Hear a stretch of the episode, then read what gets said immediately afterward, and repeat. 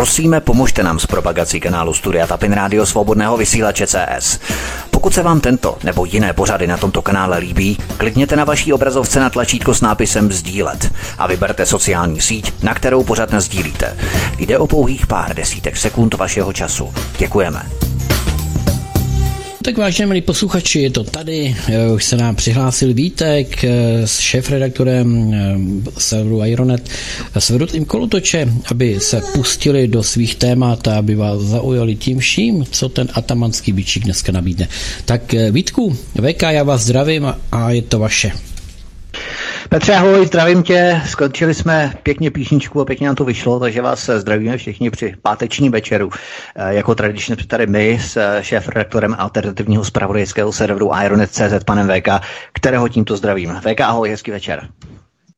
No ahoj Vítku, ahoj Petře, já vás zdravím, začínáme za trošku později, co, protože opravdu to je, to je šílený tohleto, tak se omlouvám, no ale pustíme se do prvního tématu a uděláme to dneska rychlejší, že jo, aby to bylo protože šup šup, protože lidi se, dí, se dívají na hokej, že jo, hokej, že jo, motýle a další věci prostě, takže e, doufám teda, že se to dneska lidem bude líbit, no a e, že se budou spíš jako soustředit na nás, než na hokejová utkání, takže přeji krásný pěkný večer. Možná ta hokejová utkání a právě hry, jakékoliv hry, můžeme začít právě tímto tématem jako prvním, protože to spolu úzce souvisí. Ale Začneme tímto tématem tedy v rámci her, protože hry e, jsou e, v zásadní i v rámci politických událostech. Do her se plete politika, je to až k nevíře, co se tu děje. Ještě hlouběji, Český senát jako poslušný psík amerických páníčků znovu prorazil dno vlastní důstojnosti.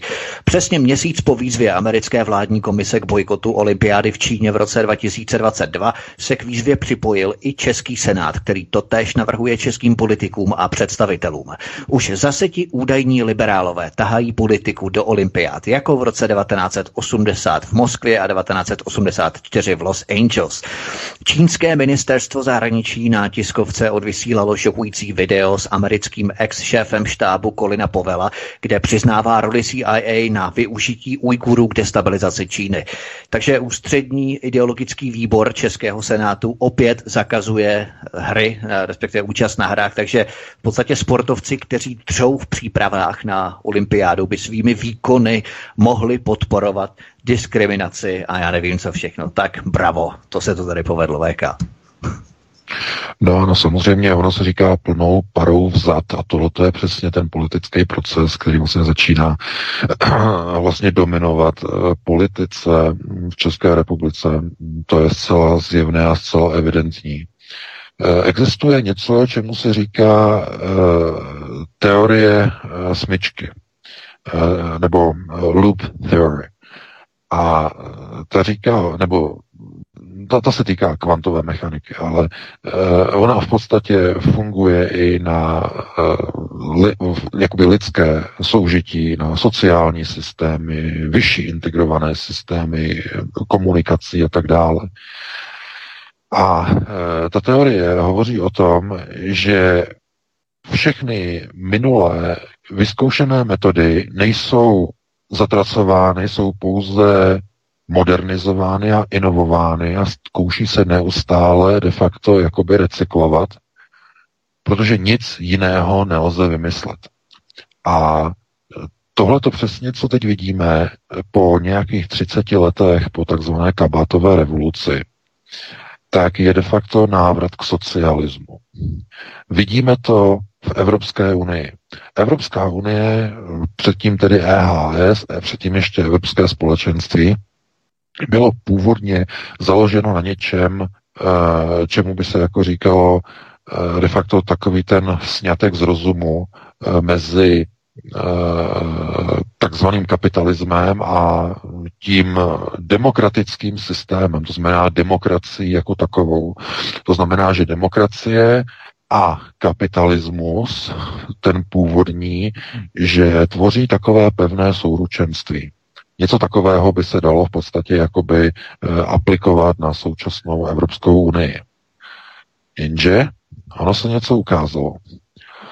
Počátkem 90. let, když došlo k rozpadu takzvaného východního bloku a západ takzvaně zvítězil v té studené válce, nebo Spojené státy, jak chcete, eh, tak byl takový pocit, že to vítězství bylo, vůč, bylo ve vztahu, nebo bylo vstažené, nebo bylo zapříčiněné eh, vítězstvím kapitalismu, vybudovaného na demokratických základech, anebo obráceně demokracie postavené na kapitalismu. To byla taková ta mantra počátku 90. let přesvědčení. Uběhlo 30 let a najednou se ukazuje, že světovým hegemonem, nejvýkonnější světovou ekonomikou číslo jedna je komunistická Čína. A globalisté najednou zjišťují, že to původní eh, jakoby sepětí, to znamená demokracie a kapitalismu, eh, to původní souručenství, to pevné pouto, že není platné, že neplatí.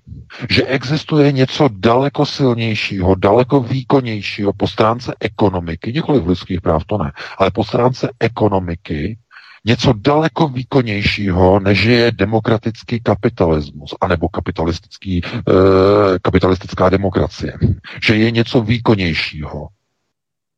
A ono se ukazuje, že po 30 letech je nejvýkonnějším e, ekonomickým motorem na této planetě komunistický kapitalismus. A globalisté a všichni ti neoliberálové najednou se uvědomují, že ta demokracie do značné míry eh, je na obtíž. Protože ve srovnání s eh, tou komunistickou Čínou je eh, růst HDP nižší v Evropské unii, v Americe, v západních zemích. Je ekonomická výkonnost je nižší. Fabriky, podniky nedokážou vyrábět tak lacině a tak levně, jako dokážou vyrábět e, podniky v kapitalistické Číně. Tam všechno klape. Úplně všechno klape. A Západ jenom kouká. Jenom s otevřenými ústy, když tam přijedou někteří e, vystrčilové a další, tak jenom, jenom otevřou ústa a nevěří. Čínská ekonomika nemá problém postavit 500 kilometrů dlouhou dálnici za 6 měsíců. Jak dlouho se staví 10 kilometrů dálnice v České republice? 10 let. 11. Ta dálnice eh, od někoho tábora dolů Budějovicím a tam dál ta, ta kauza. Takže eh, to se nedá vůbec porovnávat. A proč? Všechno funguje.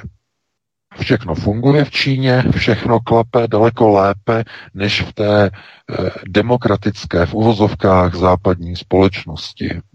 Jediné, co není v Číně, tak jsou ta občanská práva, ta svoboda. To znamená, e, ten komunismus tam drží ty otěže té společnosti pevně a občané jsou de facto Eh, uváděni do systému sociálního kreditu. To znamená do něčeho, co se chystá nakonec v konečných důsledcích pro celou západní civilizaci, ale ta Čína ukazuje tak, jak to bude všude. Toto ukazuje, přímo e, dává transparentem najevo, jak to jednou, jednou velmi brzy bude i v Evropě, jak to bude ve Spojených státech. To znamená, že co probíhá v Evropě, co probíhá ve Spojených státech. Proces smyčky, plnou parou vzad, zpátky od, demok- tedy od demokracie, zpátky k socialismu a komunismu, protože se ukázalo, že komunismus ve spojení s kapitalismem jakožto hybridní struktura je nejvýkonnějším ekonomickým a hospodářským modelem, který kdy na této planetě vznikl. A nelze to lidem na západě jen tak vysvětlit, protože samozřejmě by z toho byli všichni špatní. Takže ta lidská práva na západě se odkrajují pomaleji než v Číně salámovou metodou, protože v Číně to můžou udělat kdykoliv budou chtít, tam nikdy e, ta lidská práva tak vydobitá neměli a mm, podle všeho v nejbližších dekádách mít nebudou, ale na tom e, takzvaném demokratickém západě, který můžeme brát i s přesahem, tedy přes Atlantik, tak e, je jenom přiznání si toho, že spojenectví demokracie a kapitalismu se zhroutilo.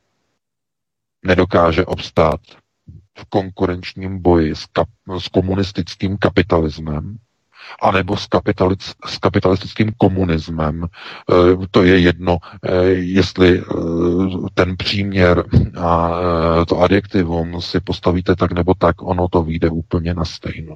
Je úplně jedno, jestli máte komunistický kapitalismus anebo kapitalistický komunismus, protože je to souručenství, které je v symbioze. Dokonale se doplňuje. K tomu, abyste mohli mít ekonomiku, která šlape, která je výkonná, eh, která je laciná, potřebujete diktaturu, potřebujete vedení a velení. A co je demokracie? To je všechno možného, jenom ne diktatura vedení a velení. Diktatura je o diskuzích, o polemikách, o partajích, o diskutování o tom, jak by to mohlo být, eh, o eh, změnách postojů, o eh, určitých alternativách, o politickém souboji, o přijímání a rušení zákonů, o posunování vpřed a potom, když se to ukáže, že se, že se to někomu nelíbí, posunování se vzad. To znamená, ta demokracie tomu kapitalismu je na obtíž. To je zcela zjevné. A e, proto ta Čína je v té pozici, v jaké se nachází. To je, já myslím, naprosto každému zjevné. Když se hroutí velká impéria, velké říše, tak vždycky to funguje takovým způsobem, že v závěrečné fázi ta to impérium vrhá naprosto všechny své poslední zdroje do jedné jediné věci. Do zbroji. Když okolo roku 336 se hroutila římská říše, nebo to, co z ní tehdy e, zbývalo, tak e, tehdejší imperátoři, kteří se vstřídali ke konci římské říše jako na běžícím pásu, tak vrhali všechny své daně, které vybrali, tak vrhali do zbrojení. Na konci římské říše mělo, měl Řím tehdy, v tehdejší době milion vojáků. Je třeba si uvědomit, že v té době v celé Evropě okolo roku 336 žilo okolo 3,5 milionu lidí což je velice málo, to je možná překvapivé pro mnoho lidí, ale opravdu. A Řím měl milion mužů ve zbrani. Přesto se hříše, nebo právě kvůli tomu se římská říše zhroutila, uzbrojila se, vyčerpala se. Podívejte se, co se děje se spojenými státy jakou mají ekonomiku, jaký mají národní dluh a jak horečně zbrojí, zatímco jejich země, stát se hroutí v prvních náznacích občanské války a rozpadu sociálních systémů. To je naprosto zjevné. Ale vždycky v závěru říše to funguje tak, že se snaží maximálně agresivně Eh, využívat své silové mocenské prostředky k uchování své moci za každou cenu. A to je projekt Trojmoří v Evropě. Spojené státy se stále nevzdali eh, té myšlenky na to, že eh, Evropa bude řízena systémem Pax Americana, světa podle Ameriky, ale síla, která by byla možná, k tomu už není. To znamená, nej, ty, ani finance a ani odhodlání už není takové, aby mohly Spojené státy de facto e, představovat jakýsi mocenský nástroj, se kterým e, se bude muset stále počítat. Už to dávno tak není. A čím více se ukazuje, že zbrojení, které probíhá eh, ve Spojených státech, eh, tedy minimálně zbrojení eh, v té účetní bilanci, protože ty peníze končí v různých neuvěřitelných černých dírách, černých tunelech, různé vývoje nekonečné vývoje různých stíhaček, jako F-35 a další, prostě v obrovské černé díry, kde mizí miliardy a miliardy dolarů, nikdo neví. A tak jediné, co zůstává na konci, jsou eh, velké průvody, velké průjezdy, eh, snaha armády ukazovat se, jak je mocná. To jistě víte, že čas od času američané projedou přes Evropu v těch obstarožních obrněných transportérech, aby ukázali, že jsou přítomni někde na nějakém území. A de facto tyto přehlídky dělala, dělali samozřejmě i falangy na konci e, římské říše, dělali průvody e, v, v, v, tehdejších řím, v tehdejším Římě, v italských městech na znamení moci, na znamení síly, přesunování těch bitevních vrhačů, těch, těch praků bojových, prostě jako aby ukaz, ukázali tu moc toho Říma.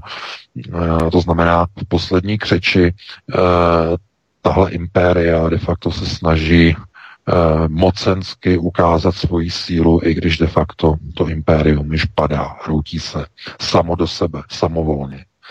No a eh, proč já vlastně to takhle ze široka uh, rozebírám? Uh, je to kvůli tomu, že když se hroutí impéria, tak mnoho vazalských států, které se musí rozhodnout, jestli se přikloní na stranu toho budoucího vzrůstajícího hegemona, toho nového imperátora, toho nového impéria, které přichází, a nebo jestli zůstanou věrni tomu starému a hroutícím, hroutícímu se řížskému zřízení. Já doufám jasné, jakou stranu si vybrala česká vláda. Tím je to dané. A protože si vybrali stranu, tak přivedou Českou republiku ke katastrofě.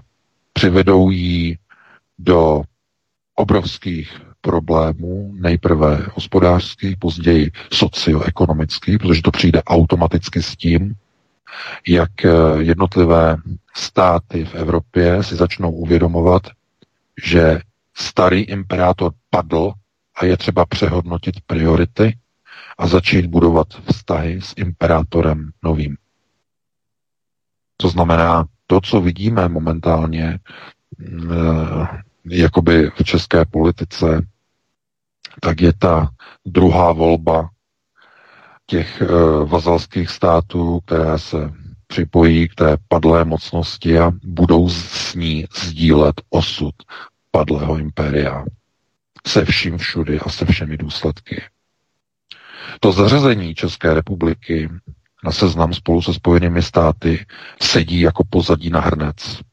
Je naprosto jasně zjevné a je zřetelné, že tím prvním vazalem, tím prvním skončelů amerického samoděržaví jsou právě čeští politici. Záměrně neříkám český národ, protože to bych si nedovolil, ale čeští politici kteří uh, si myslí, že uh, jakési minulé zásluhy nebo to, co oni dostanou, někteří vůbec nedostanou, a někteří mohou dostat od amerických bratří, eh, že jim vynahradí některé okolostojíčnosti, které třeba přivedou Českou republiku na pokraj energetické plynové krize, přinesou mm, obrovské uh, sociální problémy ve chvíli, kdy po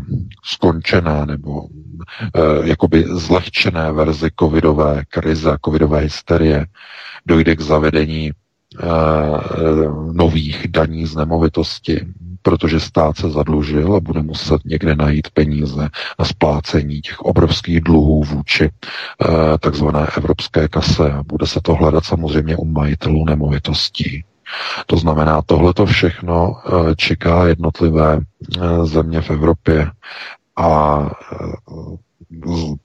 projekt samotného trojmoří, který je chystaný americkými neokony v Evropě, už má jasné členy. Vidíme Českou republiku, vidíme jednoznačně Polsko a vidíme jednoznačně pobaltské státy.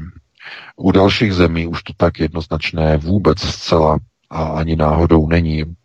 Hmm, ostatní země jsou stále ještě otevřené. A ano, přidali bychom k tomu Bulharsko. Bulharsko se začíná profilovat jako velký spojenec Spojených států, takže eh, postupně dochází k budování jakéhosi bloku mezi Berlínem a Moskvou, eh, přičemž si dobře všimněte, eh, k čemu dochází ve Spojených státech.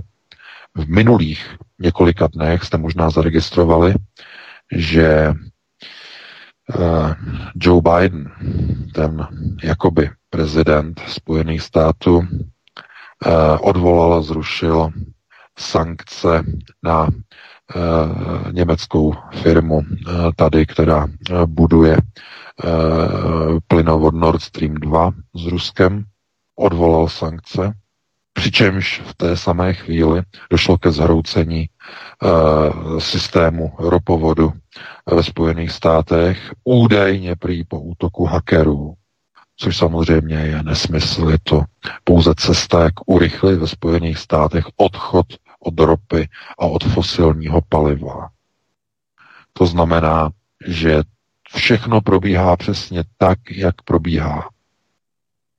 Donald Trump měl za úkol odstavit Spojené státy z globální scény, ale nebyl ochotný poslat Ameriku do kolen. E, to první splnil, to druhé ne.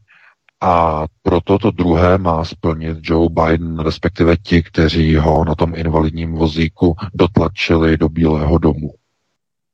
Takže tohle je systém, který je de facto Eh, takto na, eh, jako nastaven a mm, eh, kdokoliv se spojí s politicky na politických tezích v dnešní době se spojenými státy, tak bere na sebe roli vazalských států mm, jakéhokoliv impéria v minulosti ať už to, bylo, ať už to byly Chetité, ať už uh, to byl Řím, ať už to byly, uh, byla Perská říše, um, ať už to byla, ať už to byl Babylon, to je úplně jedno, uh, jaký příklad nebo příměr si vezmete, vždycky vlastně na tom konci byla taková ta jakoby amplituda Eh, onoho obrovského vzepětí, to znamená zbrojení, maximálního zbrojení a potom pád. Protože ten systém se úplně vyčerpal nejenom ekonomicky, ale sociálně, politicky. A především, a to je důležité, že taková země, eh, která je v této situaci, je vyčerpaná především, nebo především po stránce zájmu o vlastní sebezáchovu jednotliví ti politici, kteří eh, zas, jakoby se zastávají, to znamená eh, těchto destrukčních a autodestrukčních politik, tak si všimněte, že eh, jsou zajištění, že to řekneme kulantně, jsou zajištění. To znamená, dostávají za to, co dělají, dostávají prebendy. Mají to takzvaně na svém a je jim úplně jedno, jestli se dostanou potom do parlamentu po dalších volbách nebo nedostanou. Protože oni dělají přesně to, co mají za úkol. To znamená, ve Spojených státech je to eh, likvidace vnitřní, likvidace Americké republiky, která probíhá. Jako impérium se hroutí samo do sebe, jako římská říše okolo roku 330. Úplně stejné procesy. Stejně jako tehdy, i dnes se některé vasalské státy přidávají na stranu hroutící se říše a ostatní na stranu té budoucí vítězné. I to vidíme v Evropě. Některé země se připojují k Číně a k onomu paktu na os Euroázie, tedy Moskva-Peking. No a některé jiné země, tedy země, které se točí okolo projektu Trojmoří, se naopak připojují k onomu hroutícímu se starému impériu. Takže e, já doufám, že jenom takovýhle jednoduchý zručný popis e, vás uvede do obrazu a e, pomůže vám vlastně pochopit, e, co se děje při těchto výrocích těchto představitelů, ani nechci říkat českého státu, jako představitelů těch, kteří je tam drží, ti, kteří je tam jakoby pomáhají usazovat. Musíme se ještě závěrem tady toho bloku dotknout jedné záležitosti. A to je zodpovědnost obyvatelstva. Zodpovědnost obyvatelstva za e, svůj životní prostor nebo e, za prostor, kde se žije, e, za vlastní e, kraj, za vlastní stát, nespočívá v tom, že lidé jednou za čtyři roky jdou k volbám. Tohle, pokud si někdo myslí, tak e, pomáhá pouze stát a národní stát destruovat. Protože e, budování národního státu probíhá e, vždycky, e, a teď to bude znít jakoby hodně jakoby staromódně, ještě před nějakými 30-40 lety, ale vždycky bojuje každý na svém pracovišti, ale já to změním. Ono to není na každý na svém pracovišti bojuje uh, za, za lepší zítřky, ale uh, ve svém vnitřním kruhu. Ve svém vnitřním rodinném kruhu. Tam bojujete za národ.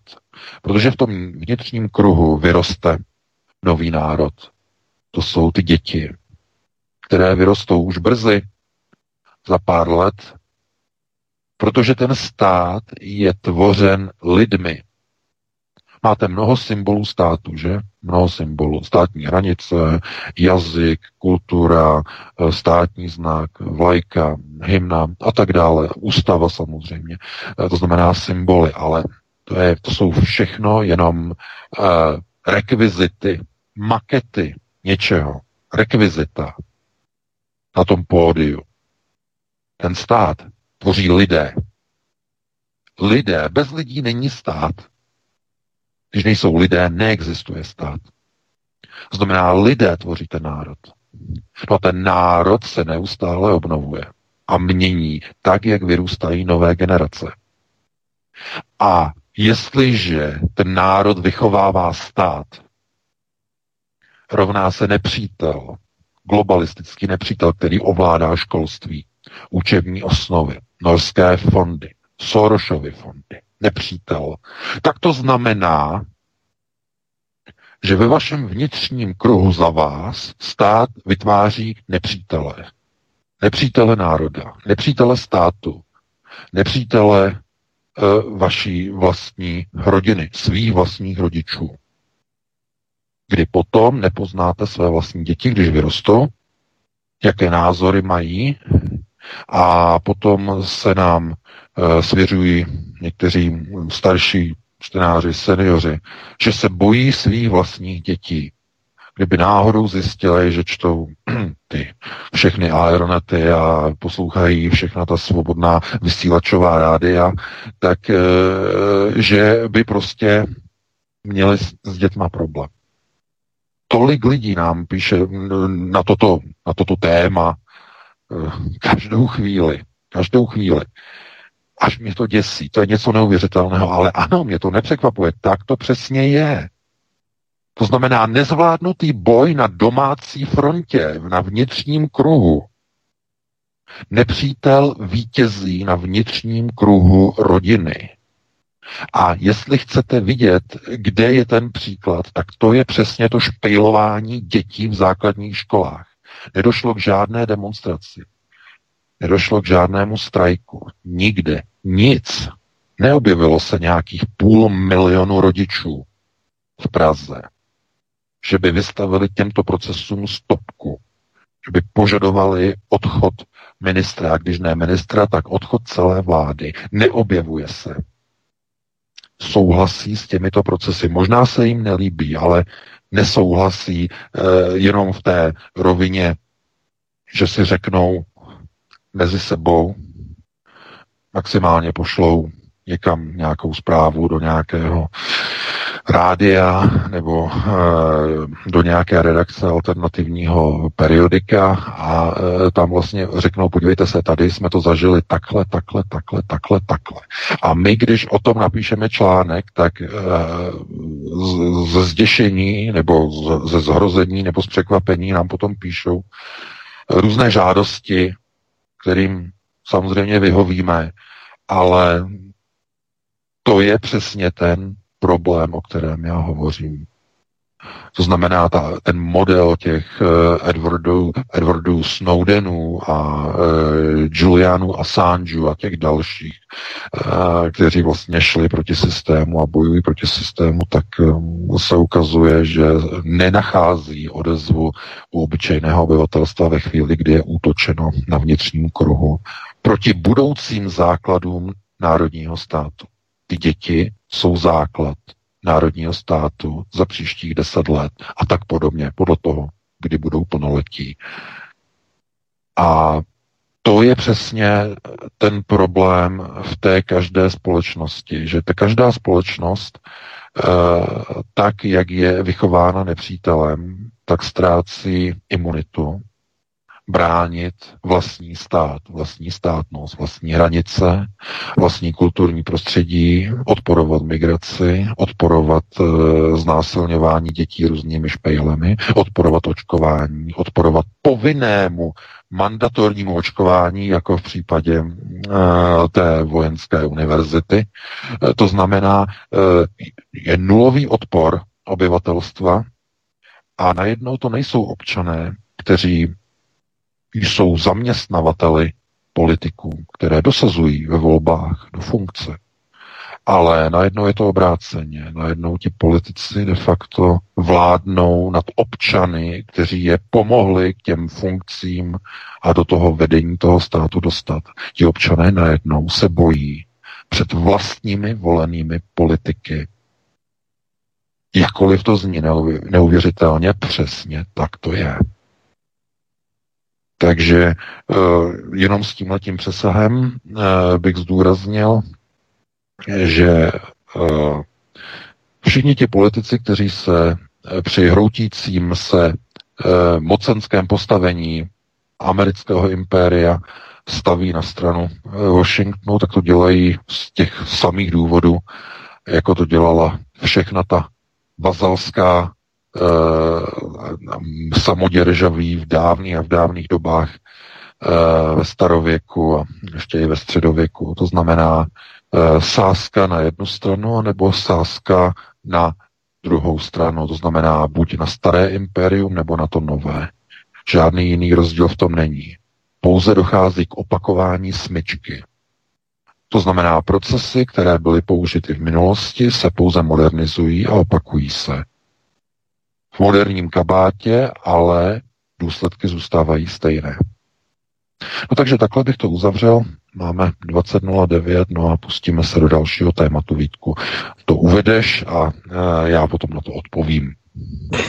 Dobře, VK, možná právě ten přesah, který si vytvořil, představuje jakýsi můstek, který nás převede do dalšího tématu velmi plynule a e, přímo ukázkově. Je to tady. Ministerstvo obrany České republiky nařídilo vybraným skupinám svých zaměstnanců povinné očkování proti COVID-19 a v rozkazu jsou uvedeni i studenti Univerzity obrany, které nařízení doslova vyděsilo. Studenti odmítnutím očkování de facto riskují vyhazov z univerzity. Očkování se nemusí účastnit jenom ti, kteří přinesou potvrzení o dlouhodobé kontraindikaci potvrzené odborným lékařem. Ministerstvo se ve zdůvodnění odvolává na důrazné doporučení na to, aby se všichni vojáci pro zahraniční mise nechali očkovat. Jenže co s tím mají společného studenti Univerzity obrany? My jsme dostali informaci eh, do redakce od studenta, který nás kontaktoval a který jako whistleblower, podobně jak se hovořil o Julianu Assangeovi nebo Edwardu Snowdenovi, tak podobně jako whistleblower Tuto informaci poskytl a poprosil nás, abychom uvedli, že nešlo o studenty eh, ministerstva obrany, respektive, pardon, eh, univerzity obrany, ale šlo o pracovníky armády, aby nebyl v podezření, protože jde o okruh zhruba 30 osob. My si samozřejmě velmi vážíme zdroje, vážíme si dotyčného a samozřejmě nebudeme uvádět jeho plné jméno nebo žádné jméno. Ctíme anonymitu našich zdrojů, diskrét, diskrétnost našich zdrojů, pokud ti samozřejmě požadují. Já bych ale chtěl upozornit, milé studenty, proč vám vadí, že byste mohli být v podezření z uvedení takové informace jako whistlebloweri a už vám nevadí, že vás povinně naočkují. To vám vadí víc, že se to takzvaně lidově vykecá, než ten samotný fakt, že do vás chtějí bez vašeho souhlasu povinně mandatorně píchnout jehlu. Co vám vadí, že s vámi ten úžasný demokratický systém zamete, že vás ten skvostný demokratický systém vyrazí z univerzity, jenom dostáváte prostě ochutnat medicínu tohoto svinského, skorumpovaného, prohnilého systému, který vás vyšetřuje za uvedení informace jako whistleblowery. Podobně jako Edwarda Snowdena nebo Juliana Assange, jedině medializací tomu můžeme čelit. Když to budeme držet v tajnosti, nic s tím nevyřešíme, všechno se bude dít potichu, pod pokličkou, nikdo se o tom nedozví. A jestli s vámi zametají, vyšetřují vás, vyslýchají vás, snaží se zjistit, kdo to vyzradil, nebo případně vám hrozí dokonce vyhazov z univerzity obrany, tak si sakra uvědomte, jaké mafii chcete sloužit pro jakou mafii chcete pracovat, pro jaký režim, pro svinský režim, ve kterém musíte držet hubu, mít ohnutá záda, čekat na povely, na příkazy, když s ničím nesouhlasíte, opět držet hubu, jinak s vámi zametou a možná vás i vyrazí z fakulty, z univerzity. Je tohle fakt systém, kterému chcete věrně sloužit, pro který chcete pracovat. Pak se nedivte, že máte u části veřejnosti hanlivé označení zelených mozků, VK, je to v podstatě jedinečná příležitost, kdy samotní studenti dostávají už ve studentských letech ochutnat medicínu té báječné skvostné demokracie a svobody na vlastní kůži, kdy ministerstvo obrany chce studenty univerzity obrany povinně opíchat jehlou a oni se proti tomu nemůžou ani ozvat, ani vyslovit, ani s tím nesouhlasit. My to přece nemůžeme krýt. Ne, samozřejmě nezveřejníme jméno toho studenta, ctíme diskrétnost našich zdrojů, jsme to jednou řekli, ale, nemů, ale nemůžeme to přece krýt, tohle svinstvo označováním jiných skupin armády. Ano, ano, jsme to dostali do redakce, tu žádost a samozřejmě to respektujeme.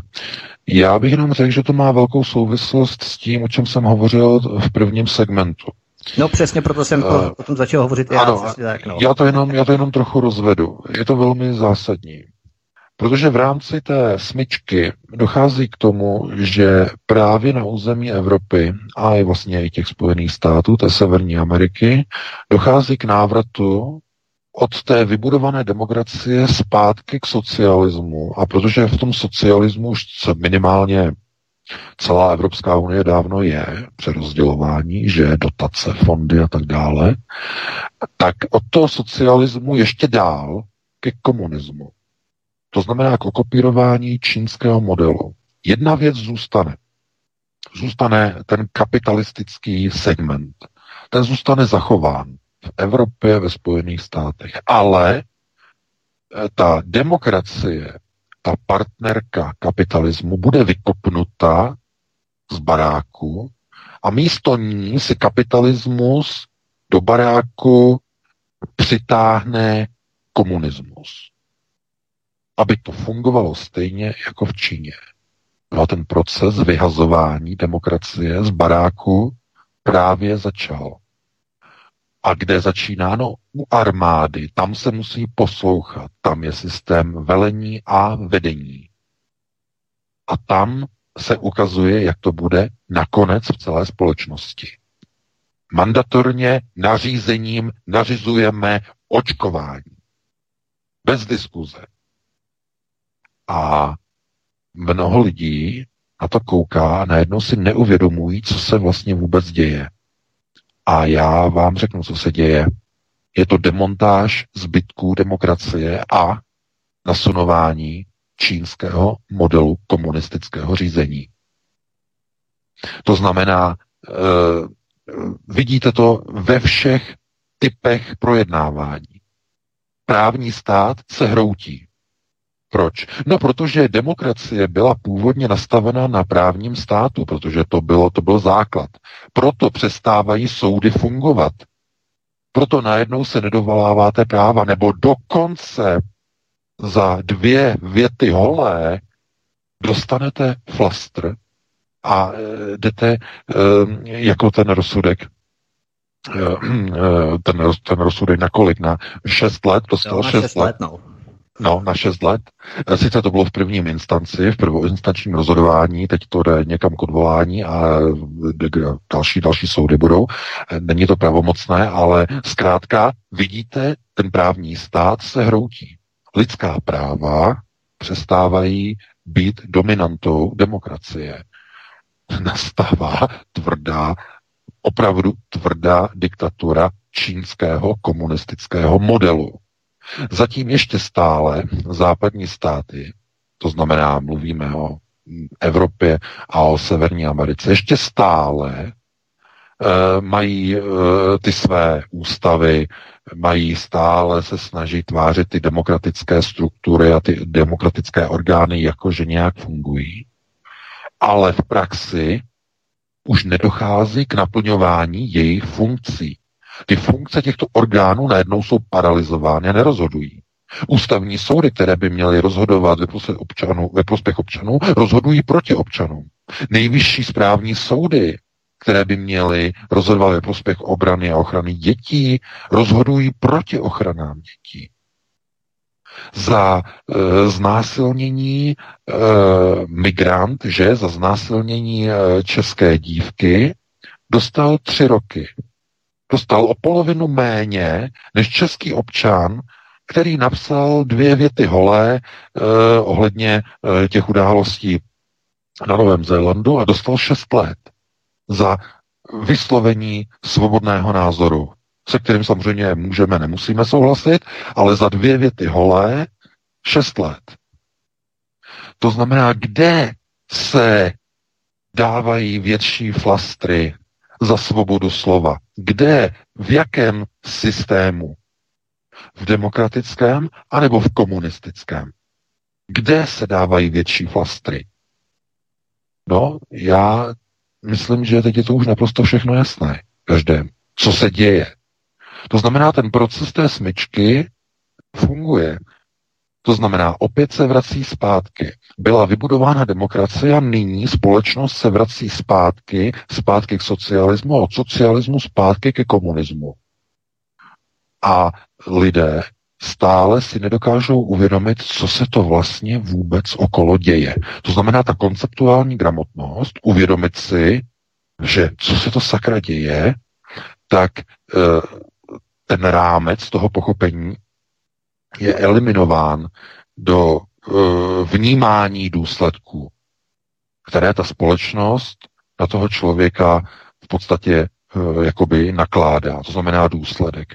Vy nemůžete tam, vy nemůžete tohle, vy nemůžete svobodně cestovat přes hranice, vy musíte být opíchaný, vy musíte být testovaný, vy máte tady to, nesmíte, musíte mít odstupy, musíte mít tohleto.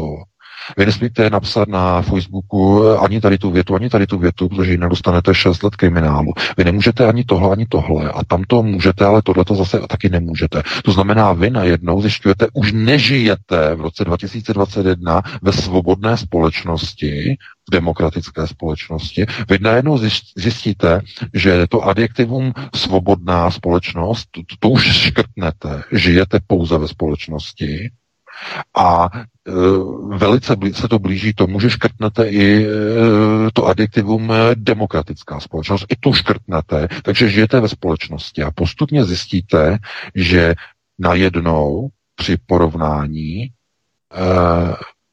se minimálně pamětníci upomenou na určitá léta po druhé světové válce. Najednou pamětníci říkají, že mnoho z toho, co dnes probíhá, připomíná éru kolektivizace venkova, připomíná e, násilné e, procesy přesvědčovací, že ty jsi s náma, anebo ty jsi proti nám. Akorát, že nejde o pozemky, nejde o kulaky, nejde o uh, hmotně materiálové majetky, nejde o statky a o louky a pole. Ne, ne, ne. Tentokrát jde o něco jiného, o lidskou svobodu. Lidé si nechávají uh, takzvaně obšancovat a zabavit svá občanská práva, svá lidská práva. Ty máš buď roušku, seš s náma, nebo nemáš roušku, seš proti nám a ty máš buď vakcínu a tak seš s náma, nebo nemáš vakcínu a tak seš proti nám. A když seš proti nám, nemůžeš tam, nemůžeš tam, my tě nechceme tady, ty nepůjdeš tamhle. A ta fašizace probíhá do takové míry, že se autoritativně rozhodne, nařizujeme všem našim studentům, našim zaměstnancům v rámci armády a v rámci tady těch skupin, Eh, tedy, aby povinně se očkovali. Nařizujeme očkování. To znamená povinně bez diskuze, bez diskuze, bez jakýchkoliv dohadů.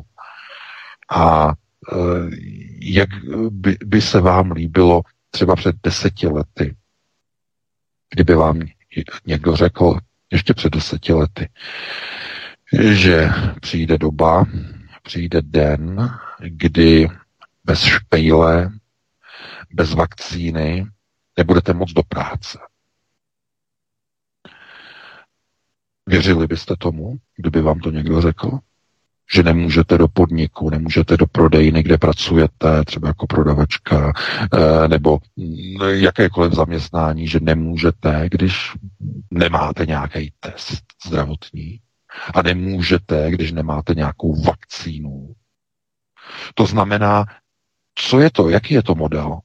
No, je to model daleko horší, než byl za toho socialismu před rokem 89. Protože ve východních zemích východního bloku nebyl rozvinutý komunismus, byl rozvinutý socialismus, to znamená ta střední fáze. E,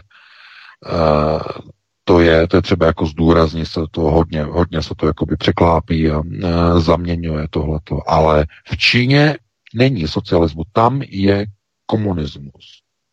Mají tam kvóty, mají tam regulované ceny potravin, přídělové systémy pro nezaměstnané, to znamená, je tam přerozdělování, je tam rozvinutý komunismus. A ukazuje se, že rozvinutý komunismus, naroubovaný na kapitalismus, je nejvýkonnějším ekonomickým systémem na této planetě.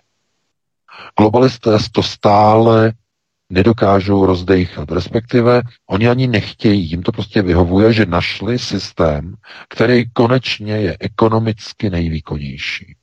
Konečně ho našli. To znamená Frankenstein vyrobený z kapitalismu a komunismu.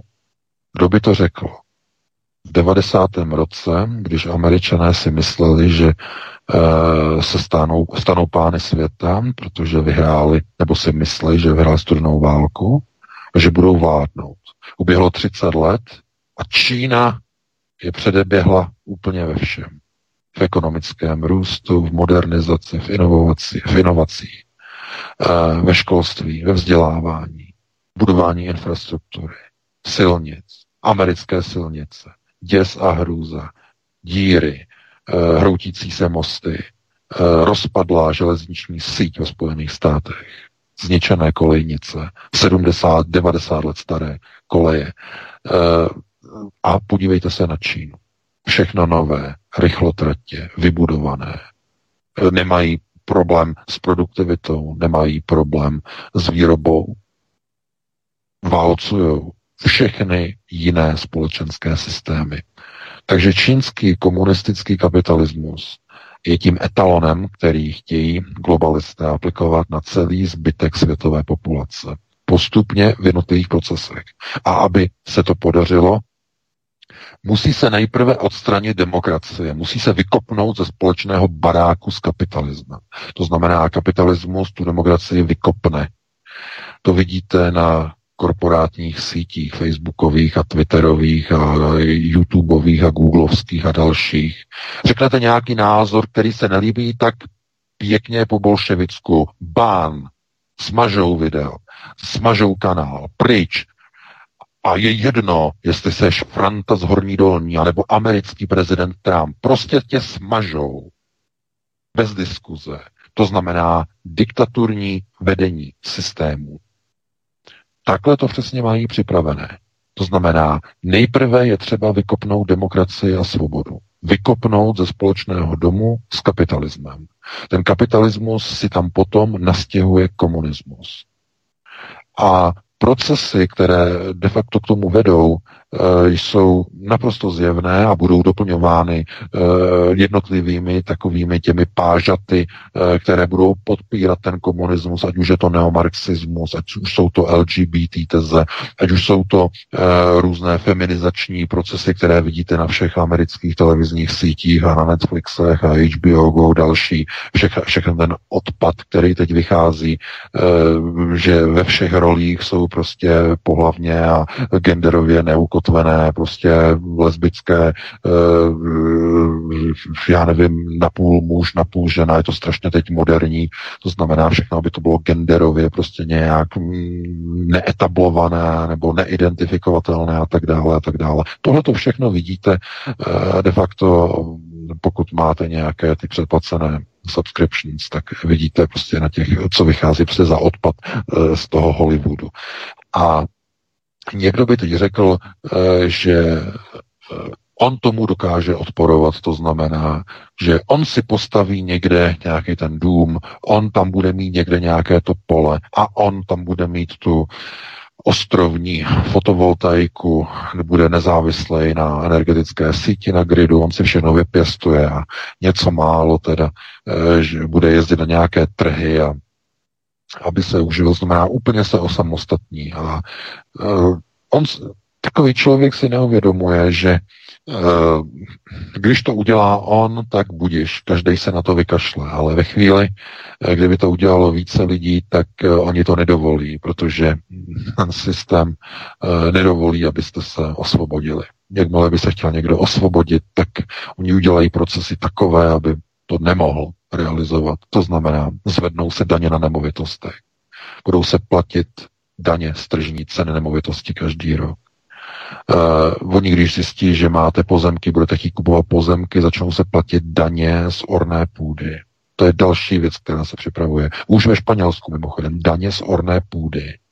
To je test, to bylo na jinou diskuzi. Abyste si nemohli finančně dovolit vlastně pole, dámy a pánové.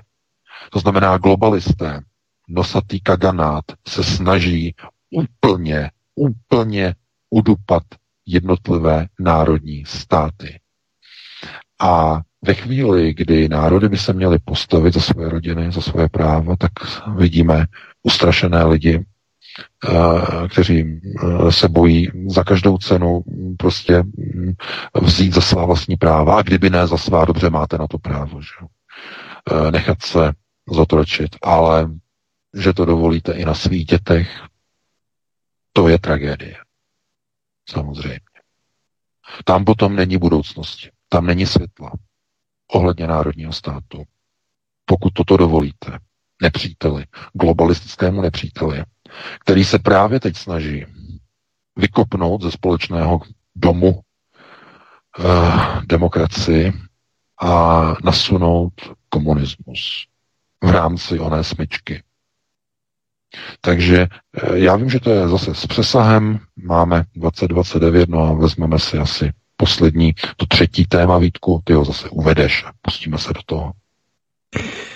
Palestinské 11. září. Kamerové záznamy dokazují, nebo spíš záběry tedy, dokazují, že budova Gaza Tower se sídly agentury AP a Al Jazeera byly stržené na demoličními, demoličními výbušninami umístěnými v přízemí a sklepech dané budovy. Televizní štáby byly hodinu dopředu upozorněny, že budova bude zničena. Záběry nezachytily ani dopad bomby, ani přílet řízené rakety, pouze se ozvaly z přízemí budovy dva výbuchy, které strhly budovu učebnicovým způsobem do vlastního půdorysu. Stejná práce jako pád věží World Trade Center v New Yorku v roce 2001. Co bylo uvnitř budovy, že musela jít dolů? Kompromateriály s Netanyahuovými korupčními kauzami a co dalšího? Neměli bychom tady ve zkrátka hledat důvod eh, jakéhosi vratkého příměří mezi Izraelem a Hamásem, které začalo právě dnes v pátek, i když samozřejmě nevíme, jak dlouho potrvá.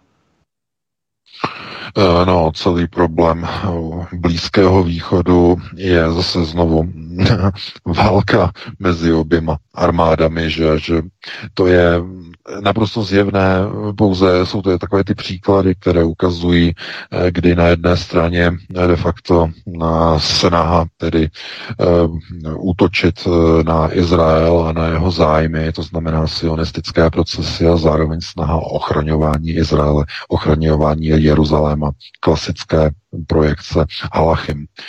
Já bych jenom zase to téma tak trošku překlenul a trochu bych ho překlenul směrem do České republiky, protože eh, tohleto domácí téma, eh, řekněme, ty procesy, které probíhají na ose eh, Pražského hradu, Kramářovy vily a řekněme Izraele, jsou velice zásadní a to potřebuje daleko hlubší komentář. Možná jste si všimli, že souručenství mezi Pražským hradem a Izraelem je až nápadně třeskuté, eh, křiklavé, eh, jako kdyby až by se zdálo, že prezident Miloš Zeman je prezidentem Izraele a teprve tam až někde úplně vzadu, že jo, za těmi humny, tam je někde t, eh, ta Česká republika. A ono to má jasné samozřejmě důvody, je to naprosto zjevné, protože když vznikala ČSSD, Eh, nebo byla obnovována počátkem 90. let, tak tam byly velké, velké koncentrace lidí napojených na Izrael, eh, které vlastně stály za obnovením ČSSD, protože mě měla přerušenou činnost. Bylo to, byla to obnova, obnova ČSSD počátkem 90. let. Miloš Zeman byl vlastně v čele tohoto procesu. A tam někde vzniklo propojení Miloše Zemana s Izraelem a e, s Halachim, tam někde v roce 90, někde únor, březen 90, tam to začalo.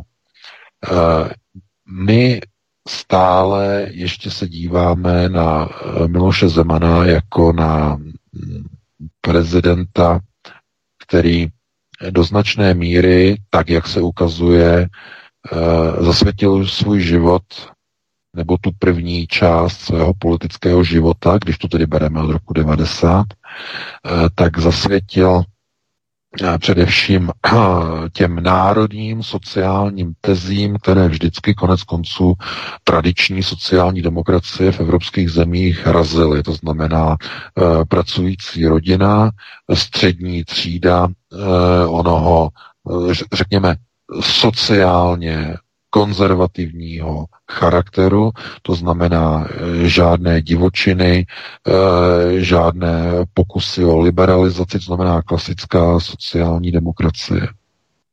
Kolo roku 2005 eh, v té době, kdy tam byl ten vnitřní rozpor to znamená zrada, podraz, kdy podrazili Miloše Zemana při první volbě prezidenta po odchodu Václava Havla. Ta volba, kdy měl být správně zvolen Miloš Zemana místo něho, určitá skupina poslanců ČSSD hlasovala pro Václava Klauze, který tak se stal prezidentem a na úkor tedy Miloše Zemana. Tam vznikl ten rozpor a rozklad a rozkol Miloše Zemana Eh, z ČSSD. Kromě toho, že se rozešel z ČSSD tehdy, tak tam došlo ještě k jedné zajímavé věci.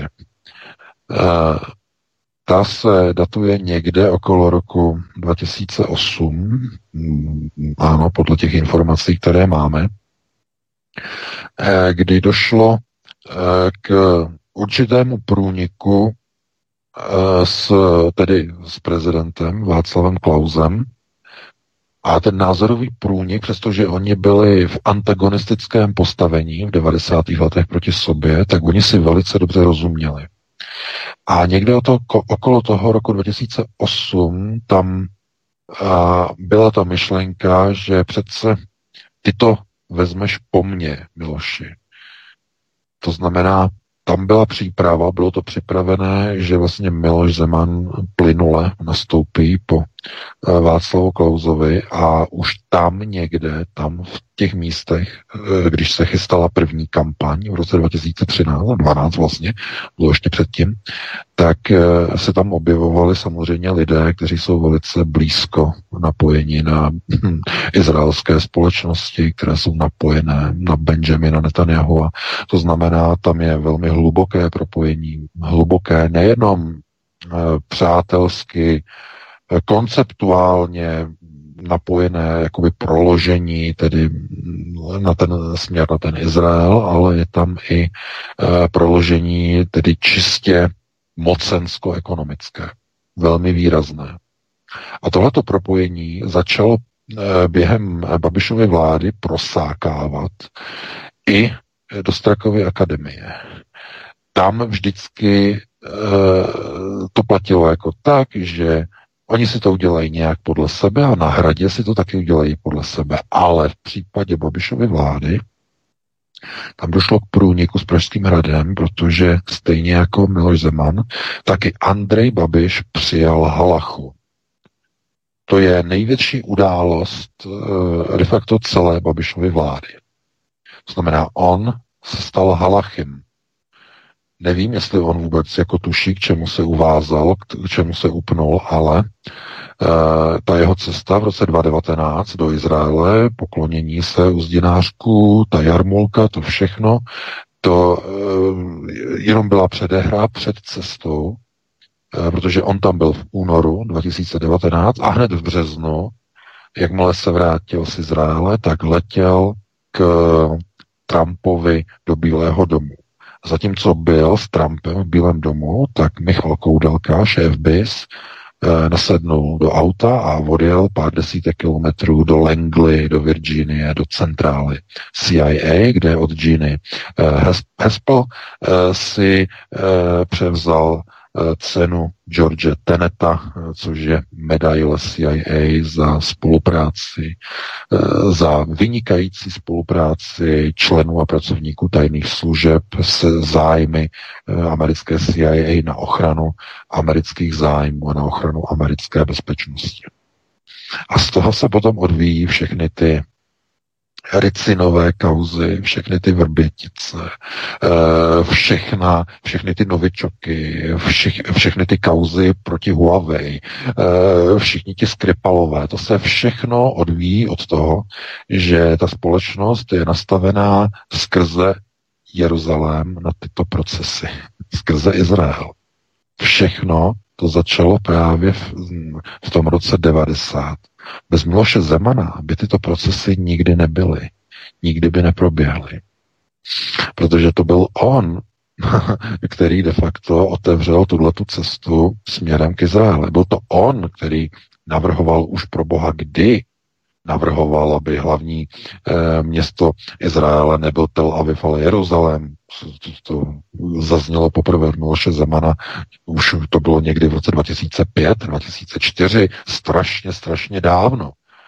To znamená dávno před Trumpem. A e, proto e, propojení Pražského hradu, tedy ta, ten úsečný bod toho Mahrálu s Izraelem, je naprosto zjevný. To znamená, američané, kteří de facto působí na takové té ose eh, v celé Evropě, jako je uh, proces a systém Trojmoří, tak Česká republika má úplně jiné a víme, nebo ne jiné, ale výjimečné z těch zemí Trojmoří má naprosto výjimečné postavení. V čem? No, že jako sice spojenec Američanů, že velký, ale z těch všech spojenců Američanů ve střední Evropě má Česko nejvyšší a nejbližší vztahy s Izraelem. Protože bez Československa by nikdy Izrael ani nevznikl. Jistě si pamatujete, že v roce 1948 uh, tehdy Eh, Československo dodalo zbraně, aby se bránili, eh, aby se Izraelci bránili, tedy Arabům v té té první válce, která tam proběhla, to znamená, eh, bez těch československých letadel eh, by to nebylo, bez těch zbraní by to taky nebylo. A tohleto propojení samozřejmě tehdy probíhalo na ose později popraveného, že? Slánského a dalších. To znamená, uh, oni to takto tehdy už vlastně dělali, uh, už uh, vlastně počátkem, uh, počátkem tedy 50. let to propojení, tam za, samozřejmě potom na Stalinovi se to nelíbilo, tak Stalin to potom utnul, protože tam neviděl zase ten potenciál toho vznikajícího státu Izrael, že by se dal nějak využít. To znamená, tam potom přišla stopka, ale Tohle to všechno procházelo kvůli tomu, že i ta komunistická strana tehdy Eh, v roce 48 byla prostoupena samozřejmě eh, zednářskými a, a eh, židovskými politiky, napojenými tedy na ty struktury původní první republiky, kteří stáli za vznikem první republiky, to znamená okolo Masaryka, tedy mladšího, že ministra zahraničí, který potom vlastně zemřel, teď se říká, co se stalo, byl zavražděn, vyhozen na Pražském hradě z okna nebo skočil a tak dále. E, to znamená, že tohleto propojení je velice hluboké, těsné, e, tedy s Izraelem. A Miloš Zemán to napojení počátkem 90. let právě a pouze obnovil. Proto on má ochranu Halachim. Proto on se stal tak důležitým. Proto se dostal na Pražský hrad, proto tam je. On obnovil v roce 90 propojení Prahy zpátky s Izraelem. Tohle je pro mnoho lidí možná překvapivé, že eh, jakékoliv vztahy někdo má třeba se spojenými státy, tak by se řeklo, že jsou to vztahy přece, které se otevírají na ose mezi Prahou a Washingtonem, ale ne. Ne, vztahy se spojenými státy se vždycky jezdí budovat do Izraele. A teď to někdo řekne, no, co, co to je za výrok, že? Co to je za výrok? No, nemůžete se divit, protože uh, skutečná, skutečné prezidentské křeslo amerických prezidentů je samozřejmě v Jeruzalémě, nebo chcete-li v Izraeli. Tam se rozhoduje o prezidentech. A, uh, vidíte, že Benjamin Netanyahu Eh, který vlastně čelí vlastně tomu vyšetřování z těch korupcí a z dalších věcí, tak se stává zase terčem těch útoků ze zahraničí. A stává se terčem, že agentury eh, AFP a oni na to se eh, koukají a říkají si tedy, tak, tedy AFP chci říct, AP, Associated Press, a e, že píšou proti němu, přinášejí proti němu články a samozřejmě, že zahraniční americká tisková agentura, ale vlastně na samozřejmě sionistickými strukturami, takže útočí proti Netanyahovi a samozřejmě je to útok proti Jeruzalému. Je to útok, vnější útok proti strukturám eh, Halachim Izraele. Ovšem problém s Netanyahuem je de facto stejný jako eh, u některých politiků v České republice. To znamená, on vede vlastní války uvnitř Izraele, které nemají z procesy řízení Izraele jako takového nic společného. Netanyahu se snaží udržovat moc různými zákulisními eh, taktikami, eh, různými věcmi na úrovni různých korupcí a tak dále, eh, různých lobistických vztahů a tak a jak ho to prostě napadne, tak, tak on to udělá. No a oni to na něho vytáhli a de facto ho chtějí dostat z funkce, chtějí ho dostat pryč. A Praha de facto ta jenom na to kouká a když vyjde de facto eh, nějaká prostě zpráva z Izraele, že Hamas začal zase útočit a začaly létat rakety, eh, tak co se stane? Prezident všechno zahodí, že jo, a dá příkaz stáhnout vlajku Evropské unie a místo ní vytáhnout vlajku Izraele, aby dal symbol, aby symbol, že Praha, Praha stojí s Jeruzalémem. Praha stojí. To znamená, eh, ano, eh, to propojení je naprosto fatální, je třeskuté, je až nepopsatelné, jakým způsobem je něco, čemu by se řeklo jakoby státní moc, česká státní moc, jak je propojená s Izraelem a s jeho existencí. To je eh, na dlouhé povídání, na dlouhou diskuzi, ale já se obávám, že na to nemáme čas a eh, proto jenom pro zobrazení vlastně těch eh, informací, které přicházejí z Izraele, je to vždycky s tím jakoby přesahem, kdy najednou jako spatříte a vidíte, že to, co probíhá v Izraeli, je nějaký boj, přičemž jeho obdoba, podoba probíhá i v Praze. To znamená Jeruzalém a Praha a Čechy, nebo lépe řečeno Bohemie a Izrael jsou dva židovsky e, propojené a pupeční šňůrou spojené národy v okultní rovině. Jsou tam propojené, úplně propojené. To znamená, e, Oni jsou zasvěcení, oni mají jarmulky, oni mají zástěry, to znamená, oni jsou, jak se říká, buď jsou tedy pod Svatavou, nebo jsou pod Halachou a mají e, své procesy řízení a mnoho z těch procesů řízení je mnohem vyšších, než jsou národní zájmy. To je k tomu třeba říct. A to vidíte na krocích těch politiků právě v Praze a právě z Prahy, kde vysílají tyto signály Viděli jste, eh, je mnoho případů, mnoho důvodů, aby byly odsouzeny některé kroky, které probíhají v Izraeli ve vztahu k palestincům, které nemusíme milovat, ale eh, každý člověk musí vidět, že eh, tam, kde kdysi byla Palestína, jsou dneska zbytky původního palestinského státu. Malé ostrůvky, malé kousíčky. Ten stát je těsně před zánikem. Těsně před zánikem naprostou sublimací do mohutného Izraele. A každý si musí jenom tak v duchu se zamyslet, že přesně toto bylo plánováno v rámci uh, programu Germánia po plánovaném vítězství uh, nacistů ve druhé světové válce. To znamená, jednotlivé okupované země ve střední Evropě měly být integrovány přímo do německé říše postupně, to znamená jednotlivá území, eh, měla být rozparcelována německým rodinám a původní obyvatelstvo mělo být vysídleno a vysunuto na dobytá území za Uralem. V Rusku tedy za Uralem. Tam měl skončit nejenom český národ, ale všechny národy ze střední Evropy měly skončit za Uralem. No, generálplan Ost, který vlastně logisticky měl tohleto zajišťovat, a e, plán Germania, který měl vlastně měla starosti přebudování infrastruktury v Evropě po vítězné válce, tak e, jenom jsou takovým e, děsivým mementem, že přesně to, co mělo probíhat dnes ve skutečnosti a v reálu, probíhá na palestinských územích. Je to bez přesahu s, s nějakýma obdivama nebo s nějakým, že bychom milovali prostě palestince a Araby, naprostý nesmysl, ale musíme v tom vidět ten symbol.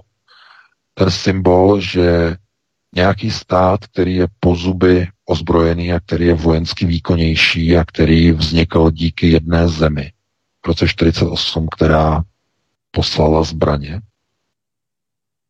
tak bez té země bez té bohemie by ten Izrael nikdy nevznikl.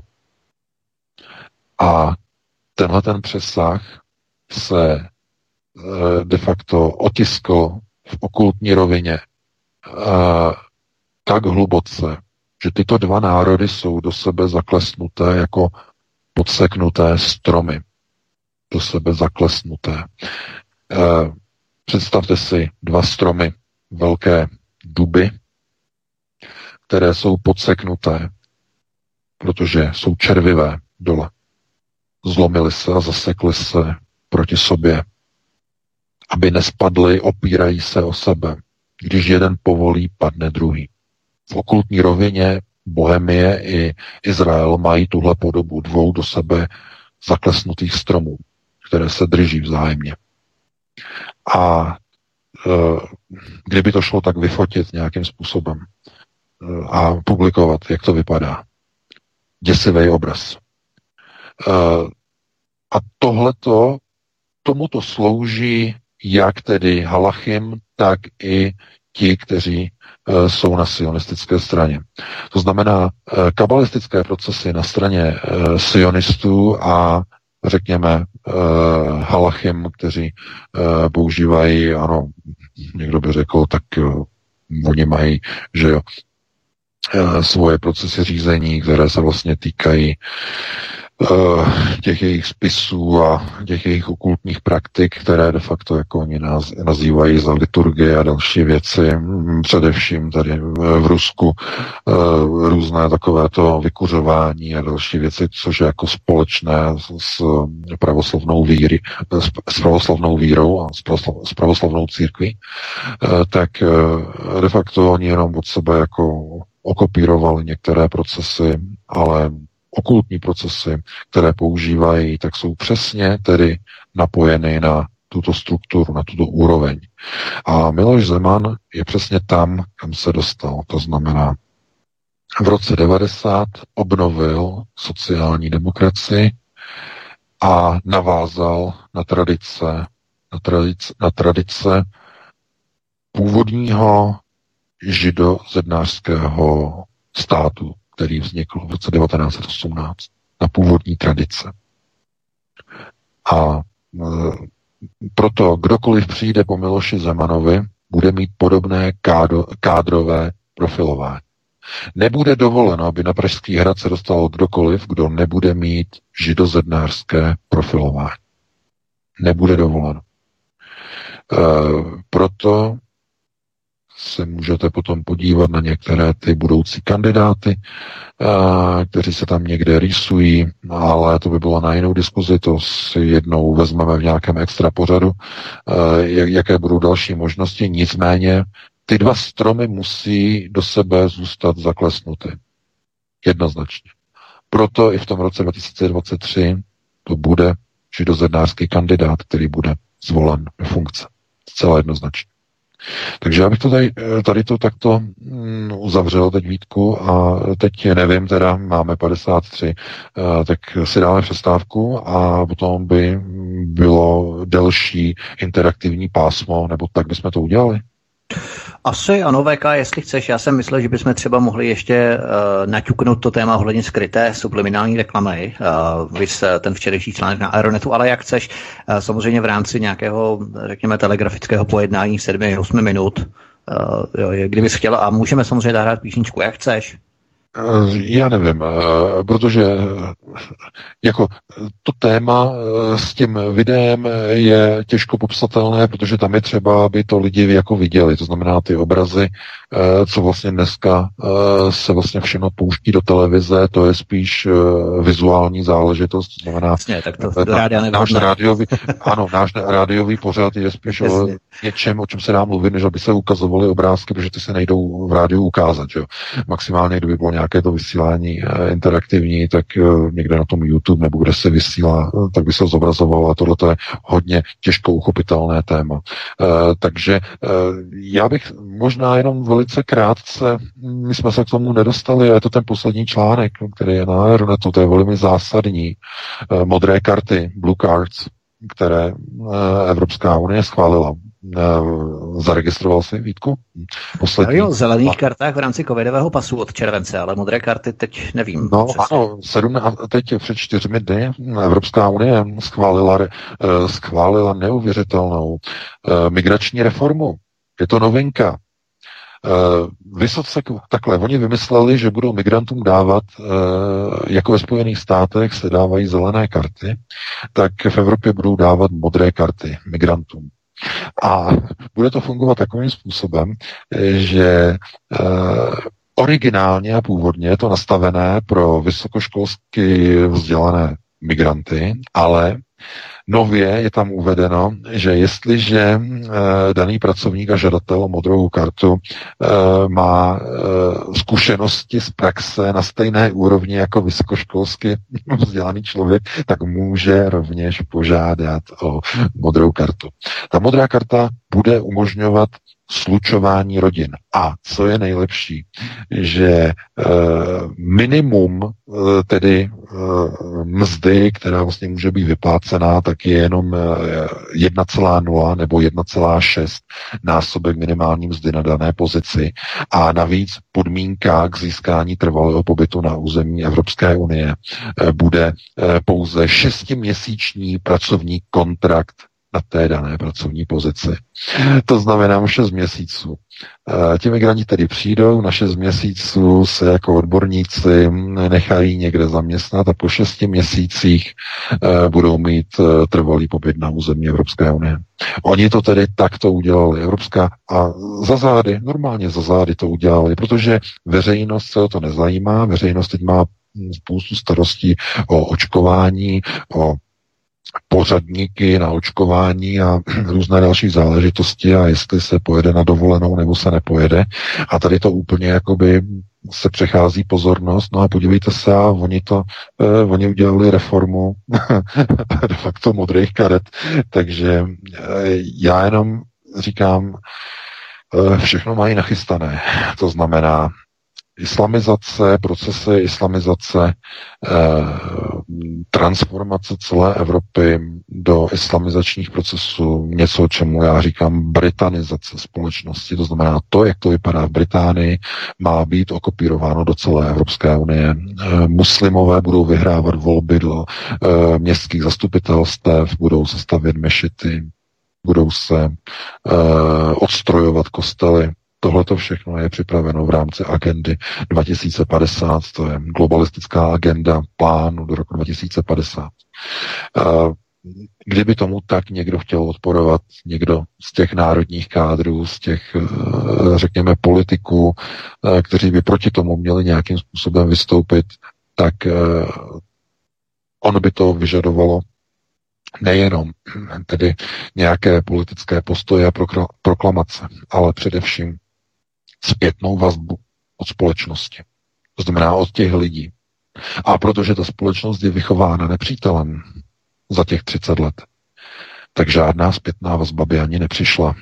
Proto vidíte ty malé demonstrace za národní zájmy, za národní práva, e, proti očkování, proti e, testování a tak dále. Přijde 500 demonstrantů a to je všechno. Protože většina té společnosti byla vychována místo vás, místo rodin. Škola vychovala, eh, mateřské školky, jesle vychovaly vaše děti za vás. Ty, které jsou dneska dospělé, které volí a které budou právě čerstvě volit na podzim Piráty. Tak mohutně a tak masivně a tak neuvěřitelně.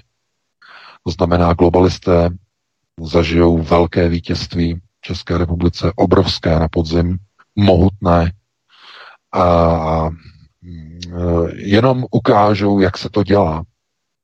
To znamená, jak se dělá ovládání procesu řízení na nejvyšší prioritě.